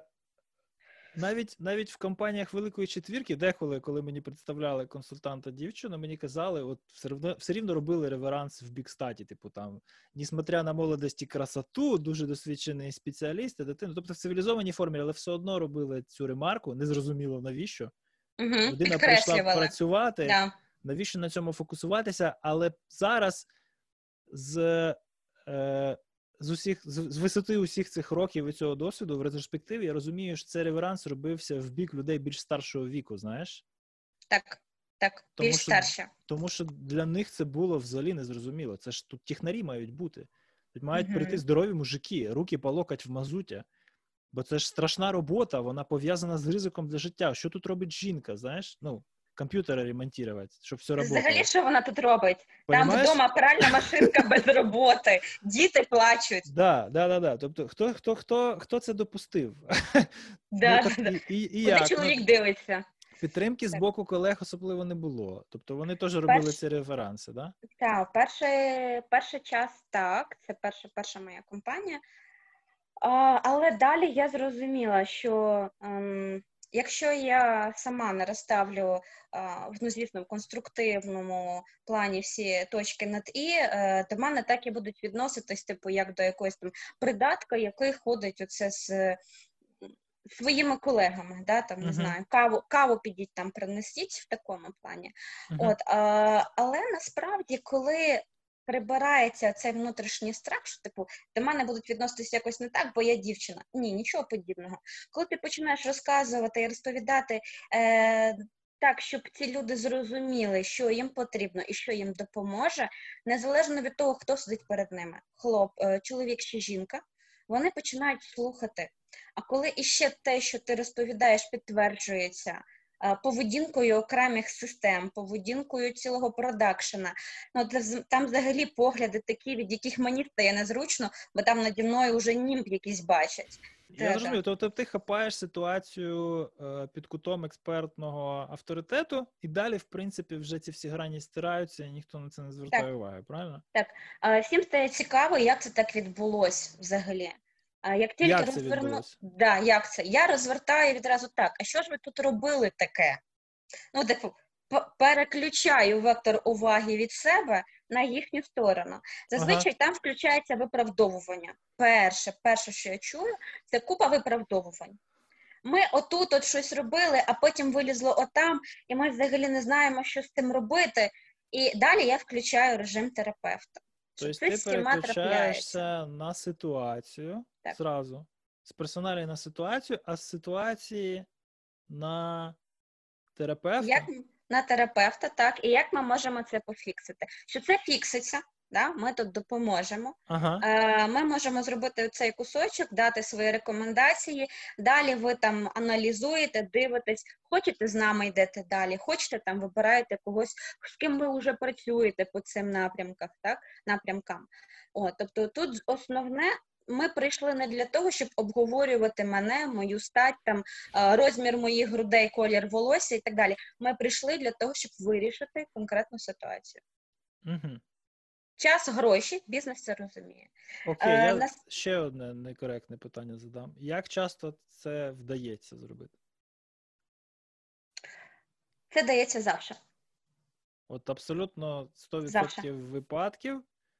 Це в конструктивному руслі так. вдається переконфігурувати співпрацю і нормально все далі відбувається. Так. Окей. Ну, я тобі Один... скажу, що я більш песимістично ставився до цієї теми, коли формулював питання. Я тобі поставлю питання, яке мене самого досить давно вже турбує. Е, я не я не жартую, коли говорю про там чоловіків із е, руками в мазуті і так далі, тому що ну, в мене є там якесь певне бачення, чому так сталося, що в технічних в айтішних спеціальностях у нас е, домінує чоловіча стать. Ну, от якось так. Від початку люди, які працювали з технологіями, вони постійно були в там в певному ризику, так, здоров'ю та життю. І відповідно, ось ця кастовість, вона через декілька поколінь транслювалася, тому що ну ще 100 років тому жінка за станком чи за там управлінням якоюсь е, складною машиною, це була це був нонсенс, тому що ну просто тому що Просто тому, що професія. А у них і прав не було. Ну, і на власне, і так, і обирати вони не могли особливо. Але дивись, е, ось ця трансцендентність, вона вона порушилася, тому що зараз цього ризику нема. Зараз за ІТ можна працювати досить безпечно, і ризики здоров'ю та життю вони ну, невисокі. Але ця кастовість вона зберігається а, і буде зберігатися ще певний час, тому що ну, взагалі е, суспільство інертне. Тим не менше, є певна там якась занепокоєність, і ця занепокоєність вона з часом там отак отак під'їдає, під'їдає ці соціальні статуси кво, і вони там якось розвалюються і якось переконфігуровуються все в більш такий натуральний вигляд. А, Але треба час. Єдине, що мені дає оптимізм, це то, що знаєш, там ця занепокоєність в, в, якась там виникла, а, і суспільство змінилося, у якоїсь репресованої чи обмеженої в правах раніше групи з'явилось цих прав більше, але від цього занепокоєність не зменшилася, а навпаки, збільшилася. Знаєш? І ось таким макаром, постійно збільшуючи рівень занепокоєності, ми приходимо до того, що е, ситуація більш-менш покращується, і причому нерівномірна, а в якійсь там прогресії. Так от, у мене є питання щодо того, де ми зараз знаходимося. Зараз ми знаходимося десь приблизно на рівні там заходу 80-х, 90-х. У сприйнятті жінок у бізнесі, у політиці, в технологіях і так далі. Ну, це я так собі просто з потолка взяв, тому що мені здається, що це десь більш-менш відповідає дійсності. Е, І дуже часто, коли постає це питання, чому так мало жінок, виникають відповіді, ну, з чоловічого табору, звісно. Що, типу, ну вони не хочуть тут працювати. Тут, типу, нудно, чи вони для цього занадто розумні, чи навпаки, знаєш. Ну, тобто, якось так це натурально намагаються пояснити. А, Але ще гірше, ну це просто тупість. да? Це така така відповідь, вона е, демонструє, що людина не хоче зануритися і розібратися. Е, Знову ж таки, я можу бути неправий, тут чисто моя особиста думка пролунала. Але ще гірше мені здається, коли відповідають, що зато дивіться, коли жінка потрапляє в цю професію, то вона стає там супер-пупер експертом. Так, жінок мало. О, да? Тобто ти навіть не дослухала питання, а вже поділяєш мою думку. Але я хочу, щоб це якось так зараз скептично це все оцінила. Давай, давай, так? давай так. Ті, Я хто, зрозум... ті, хто отримують тут місце, вони виявляються потім успішними. І я вважаю, що ти права, що пройшовши крізь це, зіштовхнувшись з цим і виживши тут, це просто натурально. Так? Бо всі решта просто не дійшли, і вони вирішили, що вони підуть працювати в інше місце і в іншу професію? Це дуже, дуже, дуже дуже круте питання. Я довгий час не могла знайти на нього відповідь. Воно мене гризло, воно мене руками гризло. У нас ем, на моєму напрямку було чотири групи, чотири групи по 30 з е, лишком людей. Всього там їх десь 128 було, чи 124. Так от, із них е, хлопців було відсотків 20-25 цього на все, остальні дівчата. А коли в кінці я дивлюсь, наприклад, і по напрямку е, в плані безпеки працює тільки три дівчини. З усього потоку? З усього потоку. Тобто дівчат там була величезна маса. Лишилось працювати тільки три дівчини. Ну там ще одна пішла в розробку, інші там, ну я їх взагалі час від часу бачу у вигляді. Ем, Мам в інстаграмах з розвитком там якихось загальних тем, там діток і так далі. Ну вони вибрали інший шлях. І я зацікавилась тим, що я знаю цих дівчат, я знаю їхній рівень мізків, чому так сталося. А, Буквально десь півроку тому мені попала цікава книжечка Шеріл Сенберг «Lean In» «Вливайся». І вона там видає цікаві дослідження. А, Робили це ще в Кембриджському університеті, ну це з цієї, з Ліги Плюща. Е, Дві групи. Було дві групи студентів, і там якийсь викладач проводив дослідження. Перед студентами їх збирали в аудиторії і давали два описи, тобто дві різні групи, від'єднані в різних аудиторіях. В одній е, читали опис, е, наприклад, ем, життя там якогось чоловіка, який закінчив цей університет, закінчив цей напрям. Він там працює е, на класній роботі, в нього шикарна позиція, розказують про його оклад і просять охарактеризувати його uh як людину які там так. в нього якості, цінності, і всі пишуть там умовно красавчик, молодець. Uh-huh, uh-huh. А, Паралельна аудиторія, які розказують ідентичну історію, тільки заміняють замість чоловіка жінку. І всі починають описувати, що вона там сучка, яка йде по головах, а, вона там, як в цьому анекдоті, да, і шапочку, і так далі. Mm-hmm. І ця Шеріл Сенберг, вона ґрунтуючись на окремих дослідженнях, вона взагалі. Вона працювала в Гуглі. Потім, коли Фейсбук був тільки стартапом, її туди забрали. Вона я зараз не знаю на якій вона позиції, я не хочу дезінформувати. Так, виконавчий директор. Е, і це ж це ж є книжечка, я знаю, що там чоловік. Я дуже я дуже уважно слухаю тебе після того, як пролунало прізвище Сандберг. Повір мені, тому що ну, це дуже контроверсивна постать взагалі в технологіях. І е, так я це до чого вона там е, використовувала результати окремих соціологічних досліджень в плані, що на жін, на жінку тиснуть певні внутрішні бар'єри. Ага. Досвід, попередній досвід, там зібраний бабусями, прабабусями і так далі. Що коли жінка веде себе визиваючи, ну плані розказує про свої досягнення, показує, ага. говорить про них. Вона ага. по суті показує свої амбіції. Її стереотипний соціум буде засуджувати. Вона на фоні того, що є цей страх засудження, бути неприйнятою, бути соціально ізольованою. Це страх. Страх, uh-huh. який по суті ну, соціальна ізоляція в минулому дорівнювала смерті. Uh-huh, uh-huh. І тому жінки приховують навіть Шеріл про себе розповідала, там частинка є її автобіографії, е, що вона була одна із чи з трьох чи з семи е, самих е, видатних на своєму потоці, і коли там між ними якусь фінансову ем, нагороду розділили. Ну, вона порахувала, скільки там людей, бо було ціле число. І вона говорить, що всі інші говорили про це, що вони отримали цю премію, а їй було незручно. Вона дуже довго носилася з цим почуттям, чому мені за це незручно, за мої досягнення. От, е, так я до чого? Мені буквально на днях теж попалось цікаве дослідження, е, дослідження з генетиків, біогенетиків на крисах.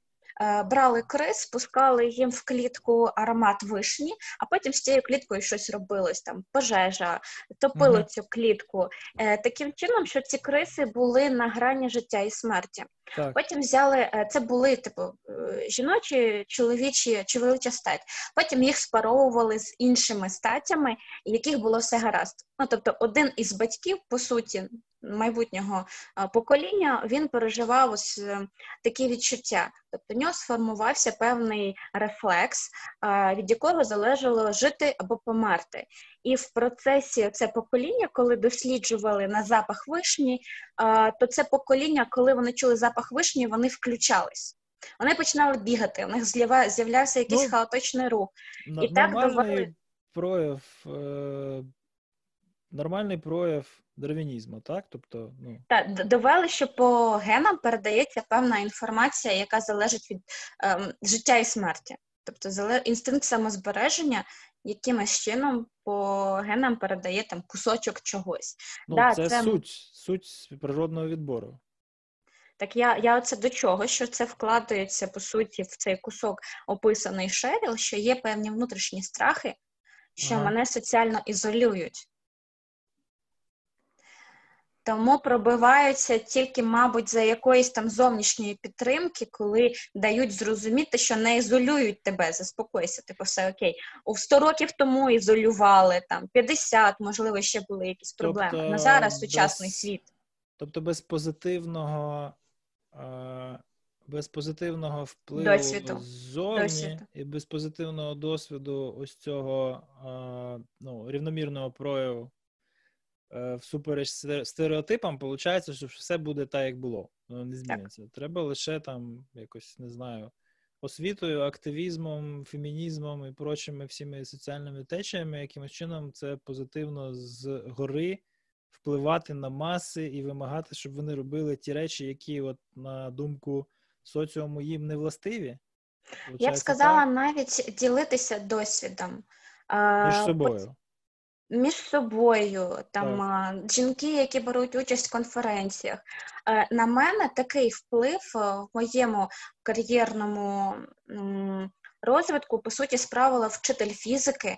Це була така, я б не сказала, я б не назвала її владною жінкою, але вона була настільки розумною, настільки ерудованою, що я дивилась на неї завжди з захопленням. Я навіть дитину uh-huh. в честь її назвала Маргарита. Uh-huh. А, От я вона мене шокувала своїм досвідом, тим, що там не о, умовно не ці стереотипи, які прийнято, як живе жінка, як має жити жінка, як має жити чоловік, що він там має заробляти на сім'ю, тягти на собі це все, тому там з дитинства він має е, вчитися, він там має думати, уже будучи маленьким за сім'ю. Кого він mm-hmm. там ще на своїх плечах буде витягувати? Mm-hmm. От тому оце стереотипне бачення воно впливає як і на чоловіків, так і на жінок. І коли є позитивний досвід, що можна по-іншому, Знаєш, як в тому анекдоті, а що так можна було? І коли це да, бачать, да, да. Так, коли це під, підростаюче покоління бачить, що і так можна було, ну у них Слухай, там це, це зовсім по-іншому перевертається. Це абсолютно вирівняно з моїм уявленням про це, лише лише в інших проявах. Це мені вічно друзі пишуть, що ти стиран в Фейсбуці опять своїм атеїзмом. Я кажу: так дивись, якщо ти не будеш проявлятися, якщо ти не будеш говорити, то люди, які роблять це по інерції, які ходять ходять в церкву там раз на Пасху і вважають себе віруючими, будуть вважати, що інакше не можна. Треба виходити, щось заявляти, і судячи з того, що тебе не вбило там молнію, чи ще щось не сталося з тобою. Бо люди ну я зараз утрірую, але ну проявляючи якось свої погляди, ти показуєш, що так можна, так uh-huh. можна, і можна залишатися при цьому нормальною, хорошою, етичною людиною. Uh-huh. Так, своїми ти там, помилками, так. але ти ділишся досвідом, де показуєш, що так можна. Власне, навіщо ми тут сьогодні? Ми тут для того, щоб записати певний матеріал, прослухавши, який можна буде пересвідчити, що так можна. Причому масово, а не угу. в кількості там десятків виживших, представниць так. цих виживших, які е, розчиняються в загальній в загальній чисельності чоловічого населення професій. Е, Слухай, я, якщо чесно, я ці я ці всі концепції ніколи на це не переносив. Тепер мені, в принципі, більш зрозуміло стає все, що навколо відбувається в цьому плані. А, Які інструменти, які інструменти, ну крім там пір-ту-пір якогось менторства, ти бачиш mm-hmm. для того, щоб це масштабувати? Ми, ми якось можемо це прискорити, чи ми просто мусимо сісти десь в куточку і почекати, поки пройде три покоління, і це не вивітриться? Е, багато чого робить Woman Who Code. Я була на їхніх мітингах, е, на їхніх зібраннях, бачила mm-hmm. це. Вони розповідають про свій досвід, діляться цим. І там приходить багато чоловіків так само. Вони вважають, що якось для них це ну які як це? Жінки суто, які ком'юніті там призначені для жінок, це не значить, що буде закритий вхід чоловікам. Зазвичай вони за diversity, щоб себе почували в природньому середовищі, і жінки, і чоловіки вони все рівно будуть в робочому колективі співпрацювати. Так чому не дати їм шанс уже повзаємодіяти на певній якійсь там безпечній платформі? Ну умовно безпечні, звісно, для жінок, тому що там є кодекс поведінки, який всіма учасниками, які приходять, він автоматично підписується. Mm-hmm. От е, так я до чого? Що коли, наприклад, у нас були зібрання з е, Women in Security, з VIA, було більшість хлопців. Так, але були дівчата, які спершу приходили з переляканими очима, типу, що тут зараз буде, і вони такі всі невпевнені, наче від них там будуть вимагати здавати прикладну математику п'ятого курсу, коли вони тільки на першому, тобто там дуже перелякані очі. І коли ми це в такому лайтовому режимі почали розповідати. Пам'ятаю свої перші якісь теми по threat hunting у, які я їм давала, і вони дивляться на мене в очікуванні, що зараз від мене прилетить якісь, якась піздюляна, коли я там розбираю ці завдання з ними, і коли вони розуміють свій рівень, що тут їх похвалили, І це нормально, це не страшно, це не страшний experience. Вони сміливішають. Тобто, побільше таких так активностей. Чому вони сміливішають? Ні, ні, Чи чому вони перелякані? Чому вони дивись? Ти можеш розширити, напевно, моє уявлення, але от е, я для себе дуже давно поставив крапку в е, е, спробах розібратися, чому є взагалі ось ці. Е, чому є ось ці. Блін, я зараз я зараз зариюся і в шовінізм, і в, і в сексізм, і все. Але це треба сказати. Коротше, знаєш, є же ж у вас, да, і там вічно виникають якісь дискусії, в тому числі і на базі е, понять про diversity, про affirmative action і так далі. Позитивна дискримінація і решта цих всіх тем вони розривають там мейлінг-лісти. Е, причому дуже чітко видно, що щойно виникає якась більш-менш ліберальна ідея, яку треба позитивно реінфорсити. Тобто, от, ну, треба проводити тренінг, на якому будуть тільки жінки з зрозумілих одним людям причин. Зразу з'являється ціла купа людей, які вважають, що це дискримінація чоловіків, і і починається. Причому причому дуже чітко можна побачити, звідки ці люди походять етнічно. Так? Тобто чітко видно, що от є патріархальна там якась е, тоталітарна держава, в якій вони там вважаються чуть ли там не, не ліваками, але при цьому вони виходять на сцену і починають розповідати про те, що це позитивна дискримінація, чоловіків не можна дискримінувати, бла бла бла. Я в певний момент просто знайшов е, аргументацію, дивись у чому. Мені здається, що коли от робити змішані тренінги, просто навіть воркшоп провести на 20 людей, і прийде туди, там, наприклад, дві дівчини, або три, або нехай навіть п'ять. Я не вірю, що їх буде половина. Так, скоріш за все, їх буде там до 25%. В найкращому випадку, якщо ми, як організатори, зробимо все, щоб вони туди потрапили. Окей? І в якийсь момент під час обговорення якоїсь теми складної, вона зробить над собою зусилля і підніме руку і задасть питання, і якийсь чувак просто навіть там, не виказуючи якоїсь там неповаги чи ще щось, десь збоку хмикне. Знаєш, ну, типа, як таке можна не знати? Так? Для неї це буде колосальний стрес. І безпечність створення такого середовища, вона якраз полягає в тому, що ми пишемо в кодекс, що там не можна харасмент, не можна там е, сміятися, не можна знущатися, не можна там підбурювати, не можна то, не можна сьо, руками не можна торкатися. Це все можна написати в кодексі поведінки, і це буде формально красиво описано, і ми зробимо щось для того, щоб створити безпечні умови. Але ми не зможемо змусити всіх ставитися до таких проявів без ось ось цього, що в нас виховало суспільство. Тому що в чоловічому колективі ось ця ось ця культура тролінга, ось ці постійні підйоби це норма. Розумієш? Це норма. На жаль.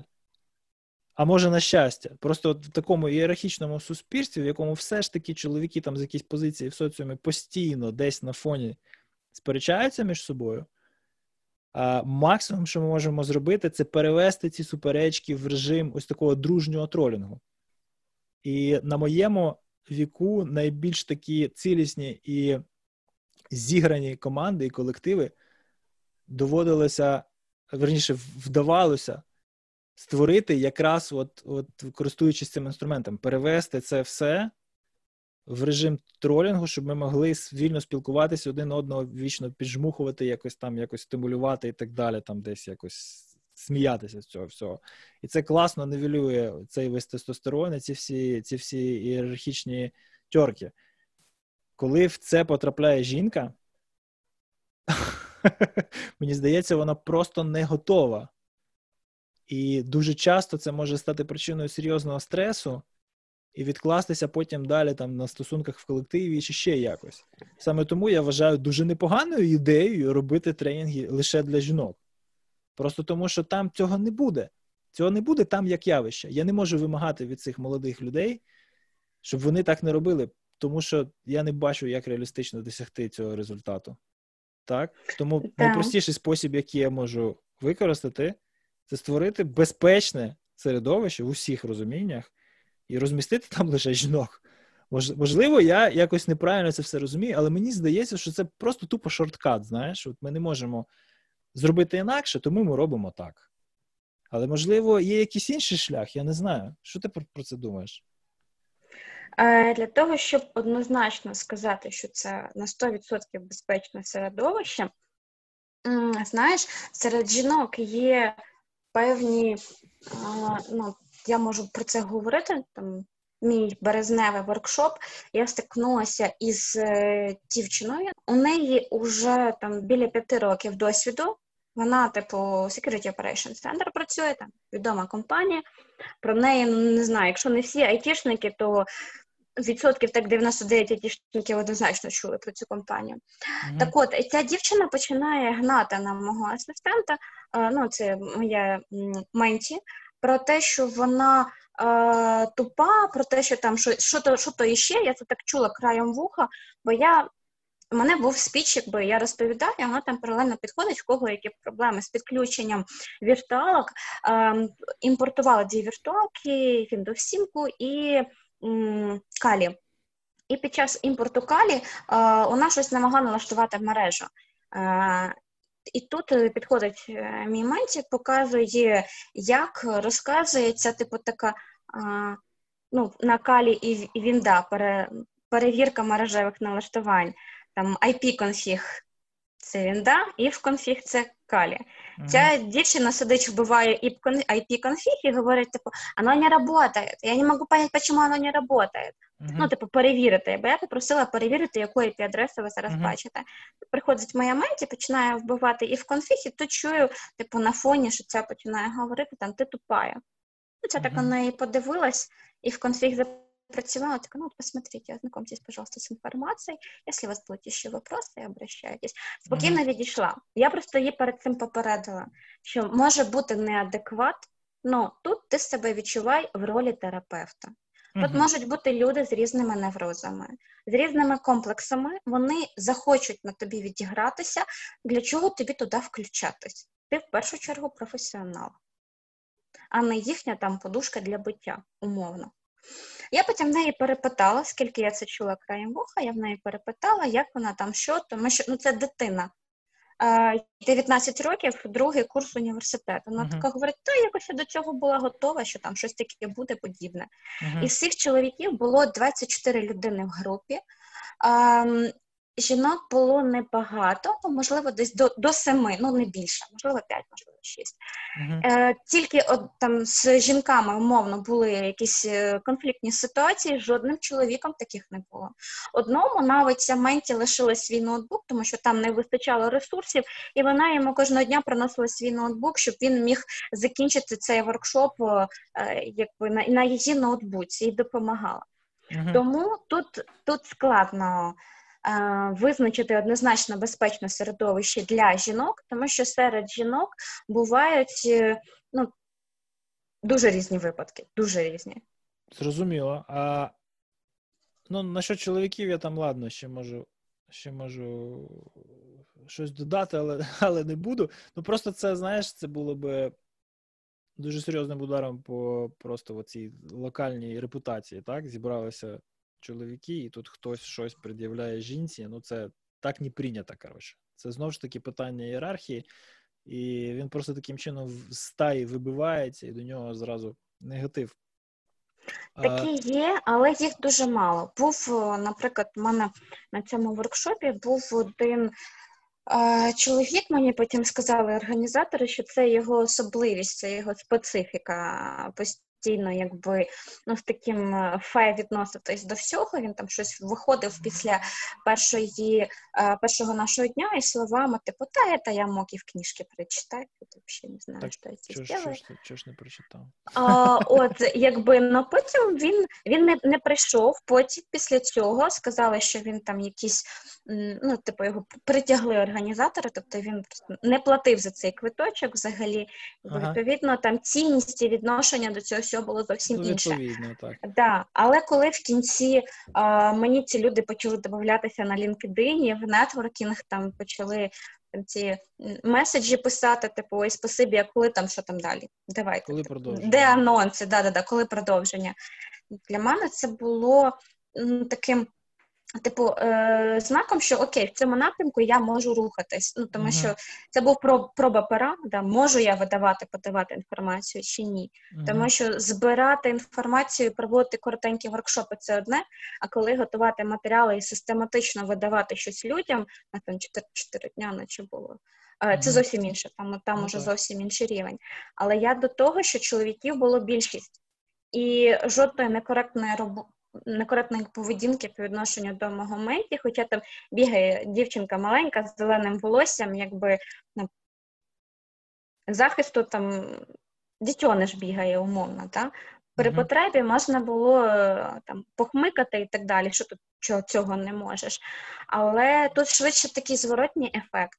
Сильні великі мужики, які встиг, звикли засучувати рукава, да, там мазуті, uh-huh. порсатись, їм соромно сказати, попросити про допомогу. Вони будуть сидіти до кінця, до кінця щось там собі коперсатись, там розбиратись. Слухай, оце, оце, оце історія моєї житті. Слухай, от це я вічно всіх вчу так не робити. Зразу треба питати. Якщо ти тупиш, тупи півгодини, потім питай.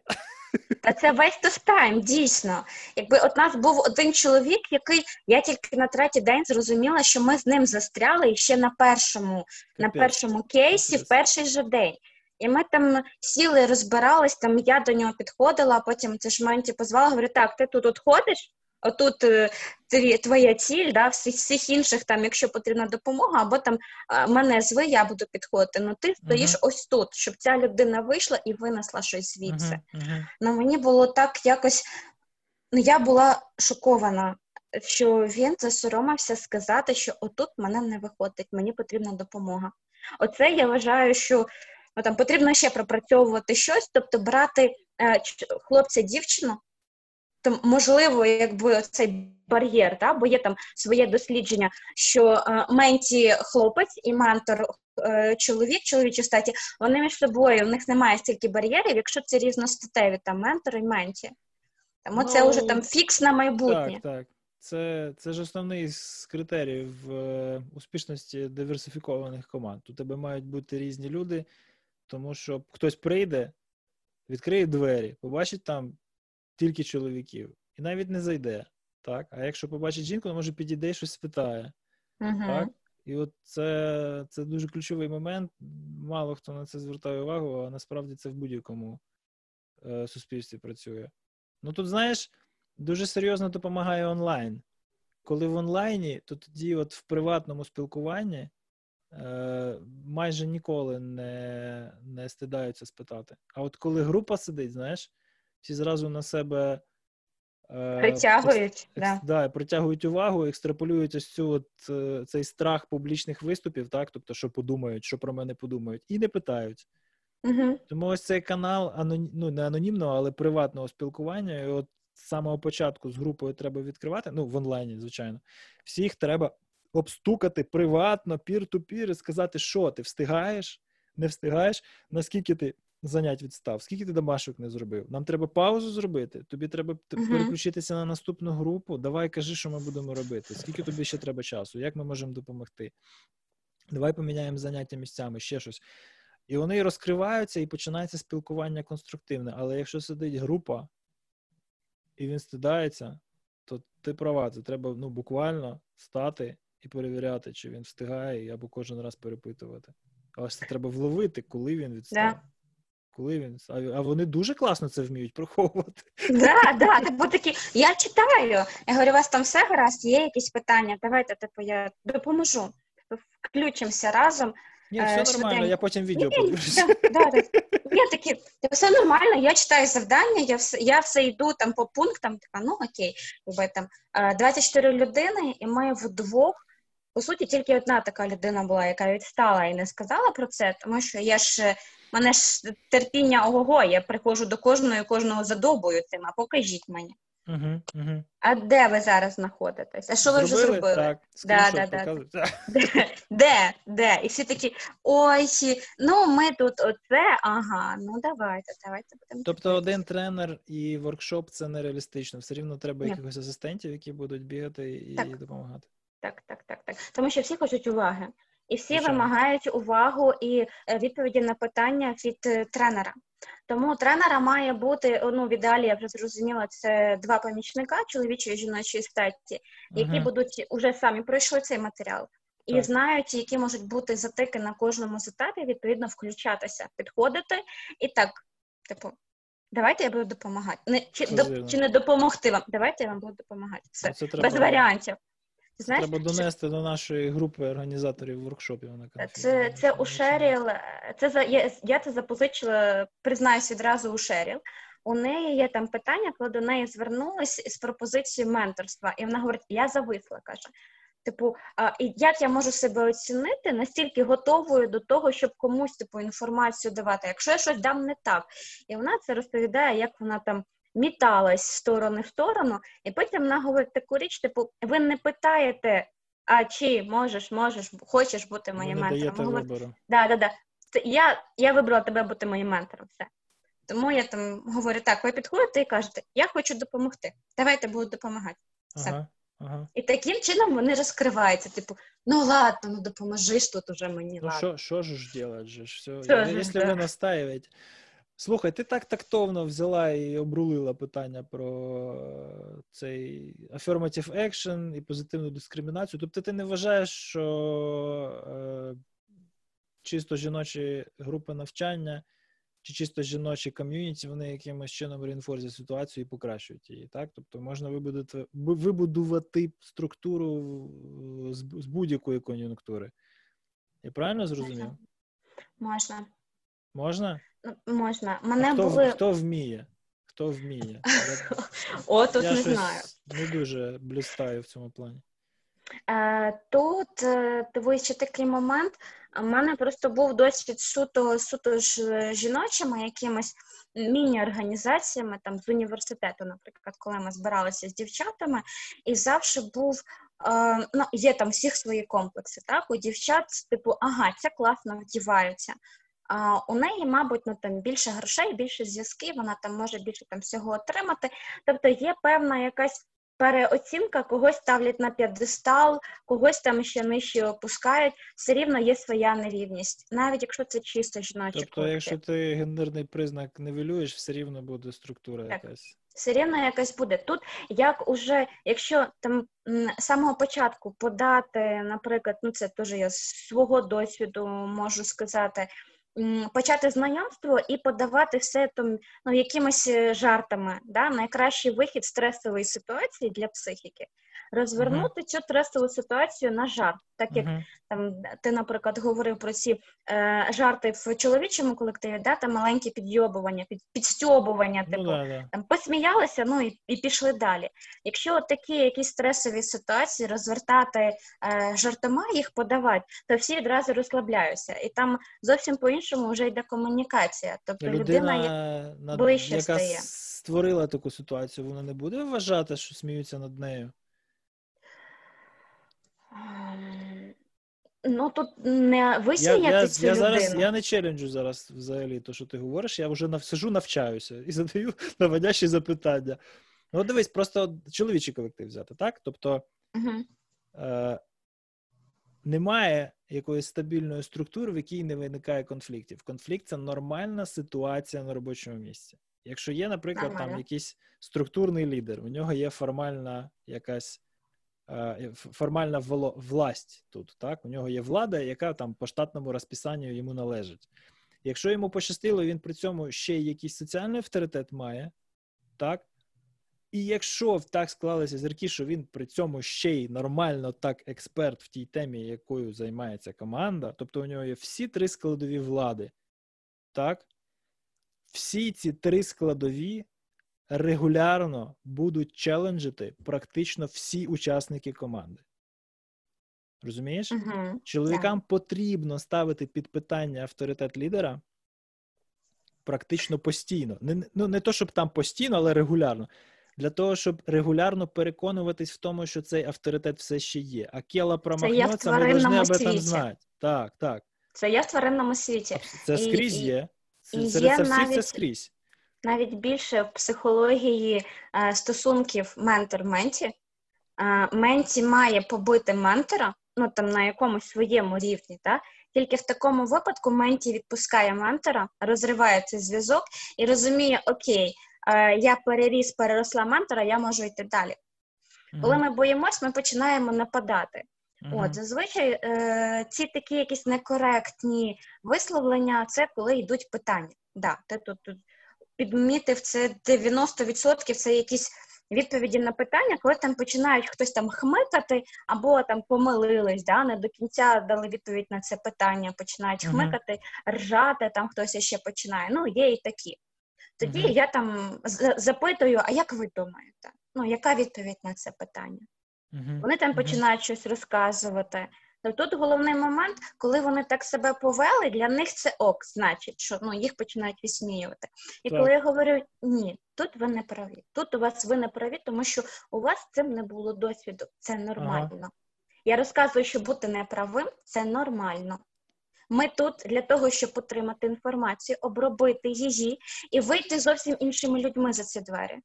uh От коли я вам сказала, наприклад, що дамп це не лог, це не лог. Це налог з операційної системи. Дам пам'яті це налог з операційної системи. А ви виходите через ці двері і говорите, дамп пам'яті це лог операційної системи. Да, отам уже fail. Uh-huh. Бо ви про це ви це почули, uh-huh. ви це усвідомили, виходите, говорите зовсім інше. І тоді uh-huh. люди починають конструктивніше спілкуватись. Вони не бояться помилитись, вони починають розкриватись. Okay. Тому що є ж ще інтуїція. Інтуїція буває там перекриває нестачу досвіду. Ну, всі ми раніше вже чомусь вчилися, тому треба просто їх роз, розшатати до до стану навчання. Так, да, щоб вони не боялись помилятись. Бо якщо вони не будуть помилятися, я їм говорю, от ви не помиляєтесь, ви по суті ну нічому нового новому не вчитесь. Ну так, я як не говорите, не я, робите. Я ніколи нічому новому не навчився від людей, які зі мною погоджувались. Ну, це да, да, да, да, да. А, Тобто класно. Тобто, в такій ситуації, коли ми бачимо, що хтось намагається самоствердитись через помилку іншої людини, нам треба просто передати мікрофон цьому бойцю і сказати: А що ти? Що ти в свої годи зробив? Скажи нам, як ти відповіс? Ні, ну. Тобто ми переключаємо фокус уваги з людини, яка помилилася, на людину, яка вважає, що вона знає краще, і даємо йому в конструктивному ключі передати свої знання, які він вважає, у нього є, uh-huh. людині, яка помилася. І якщо він це робить, то опа, смотри фокус, він чомусь навчив людину, над якою він щойно сміявся, чи просто хмикнув. І тепер він, виходить, несе відповідальність за цю людину, бо вона отримала цю інформацію від нього. Він зразу переноситься переходить з нею в зовсім інший формат стосунків. Тепер вони конструктивно поширюють один одному знання. Так, так а якщо він, він не відповів, а якщо він не відповів, то я говорю, ми, що це нормально. То ми ну, взяли його приземлили так, на той рівень, на якому він має бути, і тепер вони на рівні. Так, вони на рівні, і я говорю, що це нормально. Те, що ви не знаєте, так, так, помилятися і тикатися помилятися носом, нормально. це нормально. Я тут для того, щоб вас навчити. Ми Але соціальна не... динаміка цього експерименту мені сподобалась. Бачиш, ти даєш йому можливість на тобі указку, розказуй. Ти що, самий умний, типа, показуй, нема питань. Умних люблю. Самих умних не очень. А, не знаєш. Окей, тоді сідай і будемо вчитись. Класно. Тепер завжди так буду робити. Ні, ну це це, це у мене працює. Якби... Я я буду тренуватися, якщо що, я буду задавати вопрос. Тобто знаю, до кого йти. Я ж я ж ні, ні на що не претендую. Я впевнений, що з першого разу в мене може не вийти. Android чи iOS? Android. Чо? Тобі цікаво, як так довго тримається? А, Ні, це просто Батарейк? питання про твої технологічні вподобання. Такий Android. Так. А як же ж, ну там же ж а як же ж стабільність? експлойтів, там, це, це ж страшне. Ще й рутований, напевно, ні? Ні. А, хорошо. Хорошо, е, на, на десктопі у тебе що? На, на чому ти працюєш? Вінда, Linux, MacOS? Таке цікаве питання задаєш, знаєш, типу, е, ну там зазвичай дівчині там задають, типу, якого ти росту, так? Який колір Ні, це ми всім, це ми всім задаємо, тому що це дуже добре. Технологічний вибір дуже добре, на мій, на мій погляд, характеризує людину як професіонала, знаєш? Угу. Тобто, я уставший айтішник, у мене не може бути нічого, крім Макасі. Розумієш? Тобто, ну просто не може. Я просто не можу витрачати хоч якийсь час, навіть мінімальний, на налаштування свого енвайроменту. Тому я беру те, що працює з коробки, і намагаюся робити, щоб це було якомога довше все. Знаєш, в мене був якийсь період, е, я називаю це період е, ізвращенний. Це з 2017 по 2019, коли я е, мене класна робоча станція, там i7, 32 ГБ оперативної. Mm-hmm. SSD-шник, ну він по суті ігровий ноутбук, але для моїх цілей, для Digital Forensic, це він ноутбук, ідеальний. Okay. Так, це ноутбук. Хорошо, Я його монстриком називаю з любов'ю. От, е, І там фреймворки Digital Forensic, вони працюють під Linux. Я поставила якби операційну систему Linux, і тут я зрозуміла, що це моя величезна помилка, бо класне залізо, е, особливо коли це NVIDIA відеокарта, у них якісь там свої партнершіп із Microsoft. Ну, звичайно. І я дуже довго збирала, перезбирала ці драйвера під відеокарта. Ага. Мені це вдавалось двічі, бо постійно чомусь вони вилітали. Тобто, часом я перезбирюю, вони вилітають. Все, мене синій екран. Якби я навіть в там якомусь відновлювальному режимі я не можу знайти свою операційну систему, мене кидає помилку, типу, так, давайте, типу, перезберіть, перезберіть драйвер відеокарти, далі ми вам дамо просунутись далі. Uh-huh. Бо якийсь момент мені це набридло, тому що потрібно було включатися в кейс із е, форензиком, а uh-huh. в звітність, якби окей, я це можу робити на сервері, перенести своє середовище, якби з мобільної станції на сервер. Uh-huh. Но де репорти писати, офіс на Linux порівняно з тим, який у Microsoft, ну таке. У нас є один боєць на Linux, він репорти пише на іншому комп'ютері. А я на віртуалці писала. На віртуалці з віндою. Можна на віртуалці. Я тобі скажу такий прикол. У Microsoft дуже цікавий продукт є Microsoft Office. Ти ж знаєш, що дві різні команди пишуть Office під Mac і Office під Windows. Іронія ситуації полягає в тому, що Office під Mac стабільніший і юзабільніший. Повірю. Це дивно мені було. Це мені так було дивно відкрити. Добре, Повірю. тобто ти на вінду з'їхала і не, не жалкуєш. Я з'їхала на вінду, наставила туди всяких XDR-ів, ага. пообрізала все там по можливості. От і дуже обережно правда відношуся з всілякими там, речами в плані, коли е, скажу чесно, коли ти скидував мені лінк, е, чому мене там бах із, із календариком на ноуті? Ні на телефоні, на андроїді. Це моя така буферна робоча станція, або якась там віртуалочка, да, знаєш, типу аля сендбокс локальне. Не дай Боже, на робочій станції там щось відкривати. Вообще, це в такому тонусі тебе тримає постійно, я собі уявляю. А, Книжку порекомендуй, крім Шеріл Сандберг. Щось останнє ну, для... таке зайшло хорошо так. Можна fiction? А є класна книжечка. Для чого вона буде класна? Така прозвучала Malware Analysis, там такий червона надпис, як кров'яка, да, да, знаєш така. Да, і да, Red, інопланет... Red чи як воно там називається? Да, інопланетянин, якого там розбирають на столі типу, хірургічному. Ага, ага. От чим ця книжечка класна? Вона описує структуру оперативної пам'яті, як це е, на базі Вінди, е, як там що за що відповідає. Це база, реально база для threat-хантінгу і для digital forensic. Ага. Для мене Sys Internals був розмазаний. Тобто ці томи, як війна і мір Толстого. Я ніколи не могла розуміти, який том до якого е, кейсу він буде плавитися. Русиновича маєш на увазі? Так, Русиновича, Марка ага. Русиновича. З якої сторони почитати, починати його читати взагалі? Ну, а потім, коли мені він порекомендували... не писатель же ж. Ну так, да, тут ще й цей момент такий. Тобто дає поняття базове про архітектуру, і, в принципі, далі там по основних речах проганяє і підготує да, тебе можна... до подальшого розвитку. Можна зрозуміти, що є нормальною життєдіяльністю операційної системи. А, ага, Ага. І яка що- є що ненормальна, да? як вона так, як вона класифікується і що там може бути. Ну, це такі базові глобальні речі. Я в якийсь момент, коли відкрила для себе цю книжечку, це був такий матчинг. Типу, якби мені хтось підсунув її з самого початку, це ж стільки жопоболі я уникнула. О, да. Це у мене. Я можу це- відписатись потім по авторам, які там автори.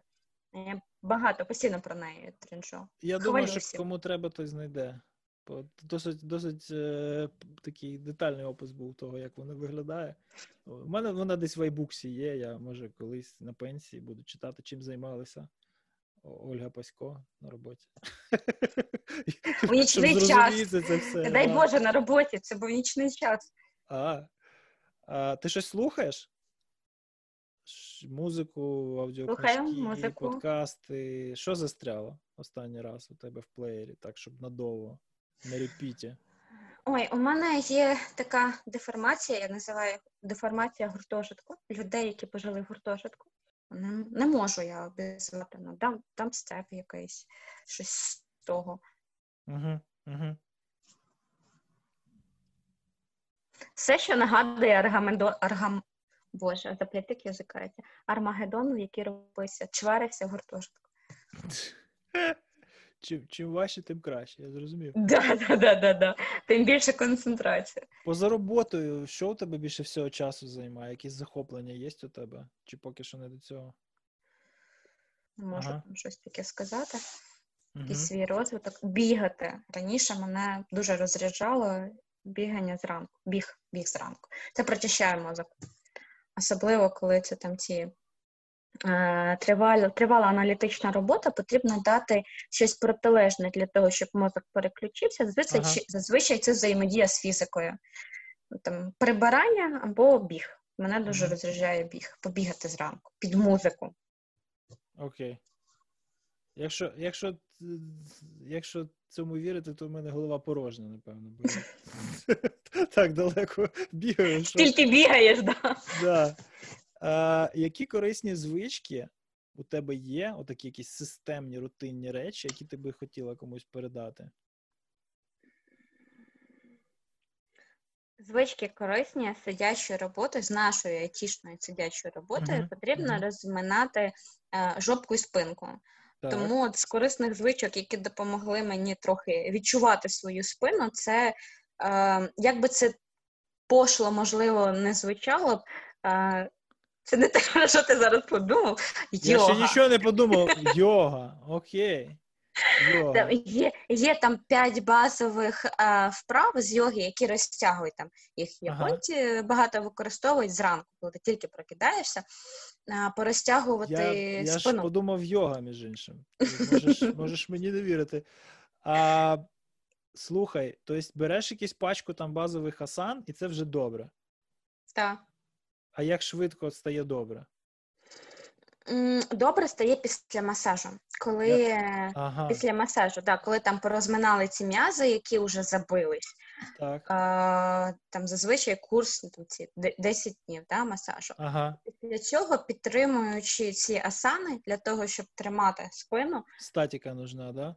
Да, да, да, да. Ну, можна там підкачувати з кимось, з якимось реабілітологом в спортзалі. Ну, Ага. Мене колега цим займається, наприклад, але я поки що зупинилась на, на, на асанах. Клас. Клас. Я ніколи статіку не розумів, якщо чесно. Я же ж я не можу. Ну, я взагалі. Тобто, у мене навіть вдома, коли я нікуди не біжу, у мене якась, якась функціональщина з малим, знаєш, ми там робимо е, якусь просту. А от просто попробувати статіку у мене ніколи не було бажання. Я думав, що це щось таке несерйозне, взагалі, знаєш, ну, для дівчат, коротше. І потім мене жінка привела один раз. Чисто попробувати. Бляха, я ніколи не думав, що це так складно. Да.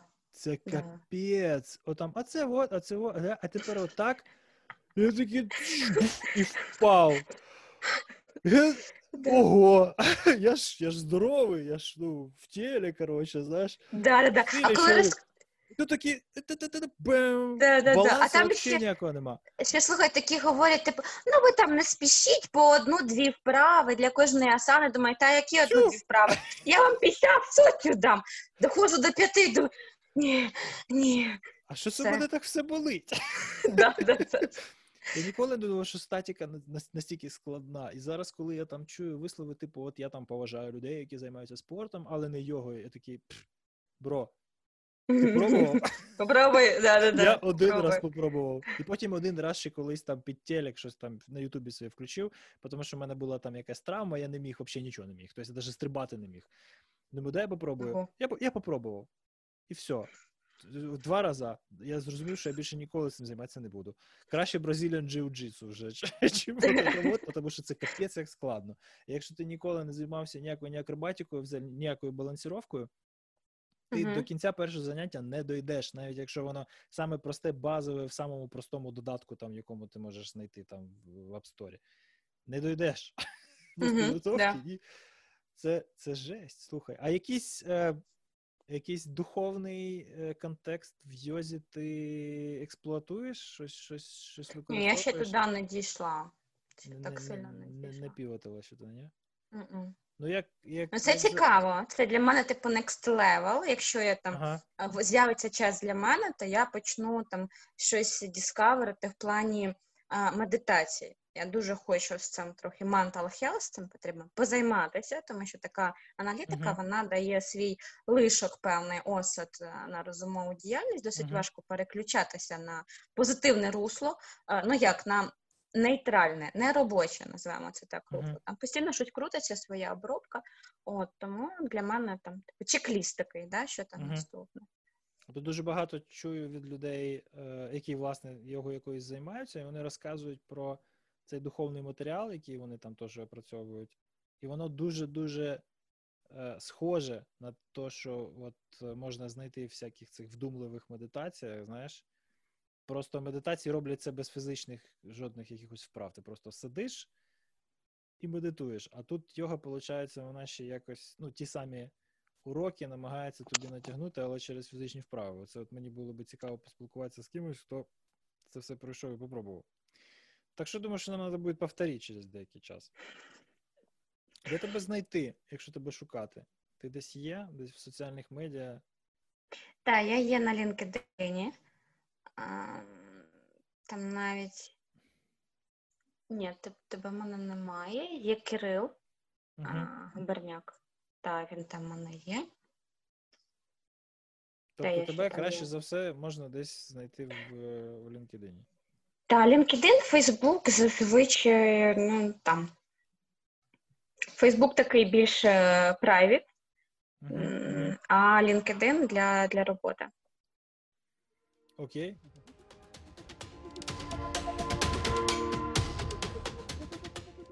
Дякую, що слухали цей спеціальний випуск No Name подкасту.